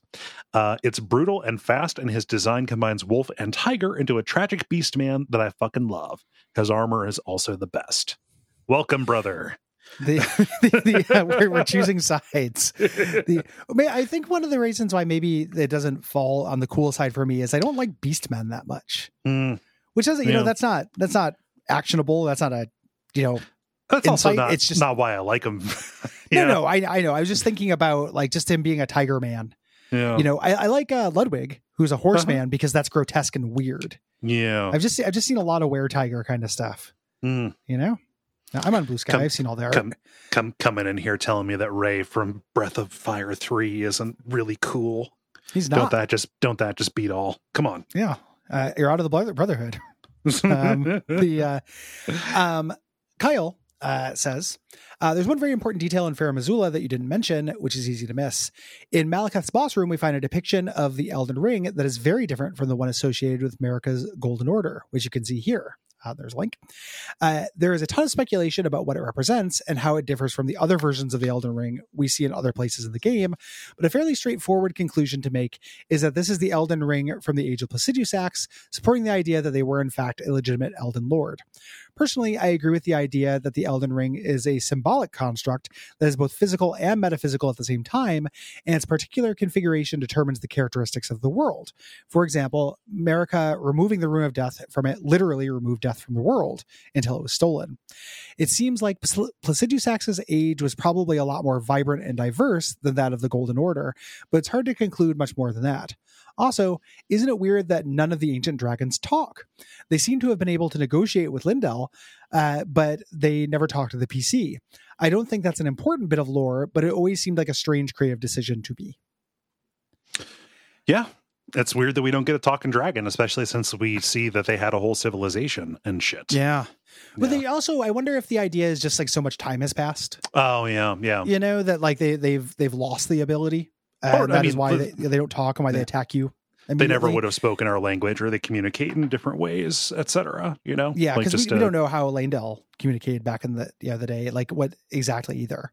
You you know, know, so we know they know they did that, but also like they are immediately hostile, and and sometimes there are actions that belie an intelligence, right? So Mhm. like the the dragon that is Ranni's bodyguard, you know, acts intelligently, you know, Mm-hmm. to to a uh, a degree, but most of the other ones don't. You You know, they they just attack. They are very animalistic Mhm. in this, so it it could be an element of uh, degradation. Yes. know, um, R- regarding the rune that's in uh, Maliketh's chamber, um, Mhm. I swear that I am not trying to like engage in sophistry here, but I just want to kind of give a little bit of a thought process on this, which is you know about certainty. It it, it does seem very likely that, that that could have been there uh, from the um, you know time of Placidusax. There's nothing stopping people from casting or carving that relief after the fact, though. After Maliketh Mm. was put there, right? So I, I, I- you know, just whether that's a new addition or not in this room that Maliketh has made his own, I do not know. Yeah, I I I don't know. Yeah. do not know. Um, Mateus writes, uh, we're moving on to Mohgwyn Palace stuff here. Mateus says, For me, Mohgwyn Palace is the biggest drop in enjoyment on subsequent playthroughs. The first time I got there after Varré's quest, it felt mysterious and cool. Being able to see the palace back in its, uh, its being able to see the palace back in the ancestral followers camp in Siofra River added to the anticipation. Now that I beat the game three times, Mohgwyn Palace is a boring detour with uninteresting visuals, horrible Varré invasions in the Blood Pool, uh, and awful encounters with Blood Disciples in the Dark Cave. Whenever I get there, I speedrun to grab the Swarm of Flies, Easy Somber Ancient Dragonstone, and Albinauric Farm Grace. Um, and then there is Mohgwyn. Uh, as you keep saying, the, as you keep saying, these games find your weakness. On my first playthrough, I beat him no problem, but the next two have been hour-long challenges, making me question my sanity. Overall, the location uh, is a cool idea, wasted by its execution. Yeah, I would agree with that. Uh, you know, I like the boss. Underbaked, yeah, Yeah, the area is definitely the uh, the Izalith of Elden Ring in Yeah. that respect. It's interesting contrasting it with how much. Like I'm, I'm a defender of all my children in Dark Souls One, but I, I recently beat that randomizer for Dark Souls One, so I spent more time in Izalith. Mhm. Um, how an underbaked area in Dark Souls is so much more underbaked than an Oh, yeah. underbaked area in Elden Ring. oh yeah, You know, like the the floor has gotten a lot higher hmm uh, you know, which is which is nice to see that kind of progress. Uh, Mansour uh, says, previously both stated the frenzied flame is a much more interesting and engaging expression of nihilism than the troublesome turd taster.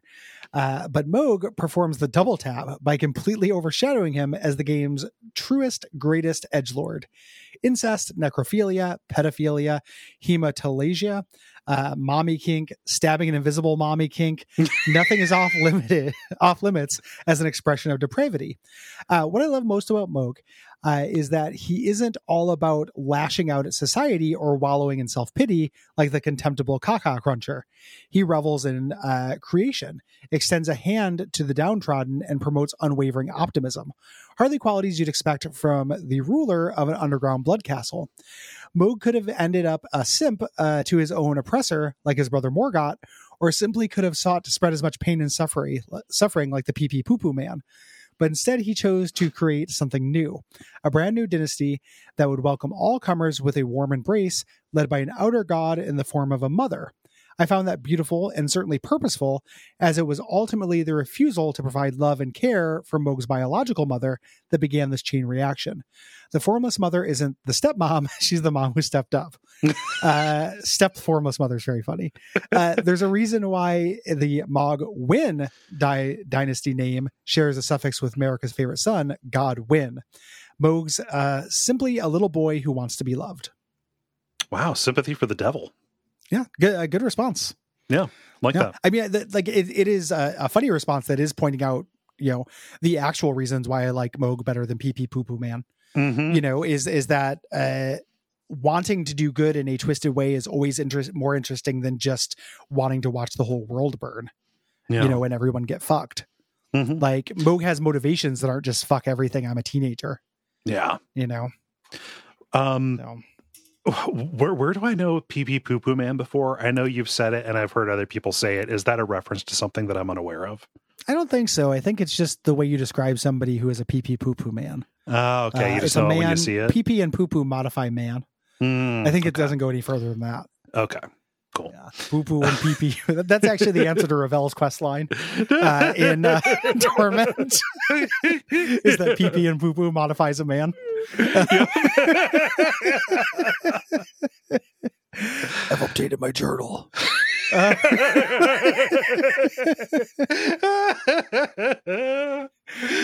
oh man, uh, Ma- Matthew writes, "Hoping I'm hoping against hope that the Miquella egg isn't the gateway into Shadow of the Erd Tree. What a total pain in the ass it would have it would be uh, to have to fight Mohg again before playing the DLC. I mean, I'll do it if I have to, but come on, that would suck so much. uh, that it would be annoying to get to that. Yes, Uh, I love FromSoft uh, with all my heart. Their uh, how to get to the DLC has always been an obnoxious pain in the dick. yeah, uh, you're replaying uh, Scholar of the First Sin and re- being reminded how they change where the keys are uh huh, for the DLC, and they're all a huge pain in the dick uh, yeah, to get to getting to Artorias of the Abyss. A good God, yeah. you know, no. like uh, making you fight the Hydra, which like is a is a busted ass boss. Like, I like the Mhm. Hydra, I have some affection for him, but that doesn't work. Nope, That is a not at all. non-working mechanical encounter. No, getting to um uh the old hunters. It's like, Yeah, oh no, just go here and get killed by this thing. All right, Yeah. cool. You know, th- like this far in the game, like they they're always doing that shit. yeah, Um, yeah, so it is a bummer. It- It's part of the reason why I want to have a, a game set up for it. yes, yeah. you know, specifically. Um, our final uh, response here, uh, Christopher says, This is more of a general comment on the lore, but I thought it was an interesting connection to real world religion. The three fingers and two fingers orders seem quite abstract, but in the Eastern Orthodox Church, you make the sign of the cross with three fingers, while in the Russian Orthodox Church, Old Believers, uh, you make the sign of the cross with two fingers. The Old Believers, two fingers, were very opposed to the new Eastern Orthodox Church's use of three fingers because it caused and it caused a rift between the two traditions. Man, Um, we fight over some dumb shit. Yeah, the uh, number of fingers being held up. Man will make war uh, over just absolutely, you know, what side of toast is buttered. yeah, you part your hair on the right. Yeah, them's fighting words. yeah. Yeah, Um. Again, more knowledge, more knowledge that the audience has had no idea Yeah. about that. Uh, you know, about that similarity. Don't know about No. connection, but similarity at the very least. um, one I, I cannot. Uh, one little thing that I thought was interesting that came in as a response, but I think it came in too late. Mhm. Um, I don't. I don't have credit, so I don't want to deny this person credit on purpose. But I don't have it in front of me. Uh, someone mentioned a connection, and this is some, the reason why I bring it up now. Is something I've thought of before, Mhm. uh, and it gets into problematic territory. So I, I wanted to be careful with it. Yes, But it's weird that Miquella compels affection when you start thinking of Miquella with Mohg. yeah. You know Uh, that I don't know what to do with that. Uh, I really, you know, be, before I can like land somewhere with that or whether that's in play. Um, Yeah. I'm hoping the DLC, uh, you know, illuminates a little bit of that. Whether But it- how it- how much Miquella was counting on their their body being Who's taken. in control? Yeah, Yeah, like who, yeah. who's in control there? It's it's a bold fucking thing to do to make Yeah. the victim of pederasty have mind control powers and compel affection. Uh, if that's actually what they're doing. that is so fucking dicey. Yeah, it, Uh, it, it makes me feel gross saying it. I just wanted to bring it up because I thought it was a cool observation and it was something that like, yeah, no, that's fucked up. I wonder if they're going to do anything with that. Yeah, Uh, that was um that was a uh, Patreon comment, as what it was. Uh, that is to, uh, Toshio forty two. Okay, Uh, who, thank you, who Toshio. wrote in with that? Yeah, Um, so we'll we'll find out hopefully. Mhm. Uh, you know, but that is a weird thing to chew on. I'll tell Yeah. you that much. Um, don't care for it one bit. um, mm-mm. Yeah. Um, yeah. Uh, thanks everybody. We Mhm. appreciate uh, you listening. Uh, this episode, as we mentioned before, is on the public feed because we thought it was cool and we had a lot of insight from other people we wanted to share uh, Mhm. here. If you want to hear the season uh, and our previous seasons on Sekiro and Remnant and a bunch of other Souls likes and cut content episodes Mhm. and soundtrack episodes and all kinds of stuff, uh, you can join us at patreon.com slash TV. You will have a wealth of Mhm. old episodes to listen to. Yeah. um and uh, whatever we end up doing in the future. Like we got this dlc coming um but and then after that the sky is the limit you know? We uh, Uh, we don't know if you end up liking those souls like episodes um you know either you know the uh, especially the ones uh on the uh, the patreon feed uh know that uh, their format is very similar to watch out for fireballs kind of the flagship show that we do. Uh we've done a bunch of episodes about things that are you know close to and related um to uh you know to souls. Lots of castlevania stuff. A lot of those are found in the premium episodes which uh you uh You get access get. to at the same tier so like, you know, uh, we understand if you're just here for Elden Ring and Soul stuff, like, you know, that that makes sense. Uh you're listening to this show, uh but understand that you like you get a whole bunch uh in, you know, in addition to that. Uh, you know, Yes. uh, when you uh when you throw in probably too much. yeah there's some synergy uh Yes. next month on uh on watch out for fireballs we're talking about uh aria of sorrow Yeah. speaking of uh castlevanias and those games have some dna even though we've done the old classic ones Yeah. that have uh, even more dna so Mhm. um yeah we we would appreciate that uh if you've already done that if you're hearing this thank you Mhm. we appreciate you very much um we also uh very much appreciate gwen our producer who helps us uh, run the network Yes. uh, compile this stuff edit episodes things like that so uh she is wonderful Thank you, Gwen. big thanks Yeah. to gwen uh yeah and uh, we'll be back next week uh with the consecrated snowfield Yeah. Getting up in there. There's more to it than you think. Yeah, there's so much stuff there. Uh, there, there's a unique rune bear that is like the hardest boss in the game. Uh, I have not beat it. So, yeah. So we'll see you there. yep, Umbasa. Umbasa.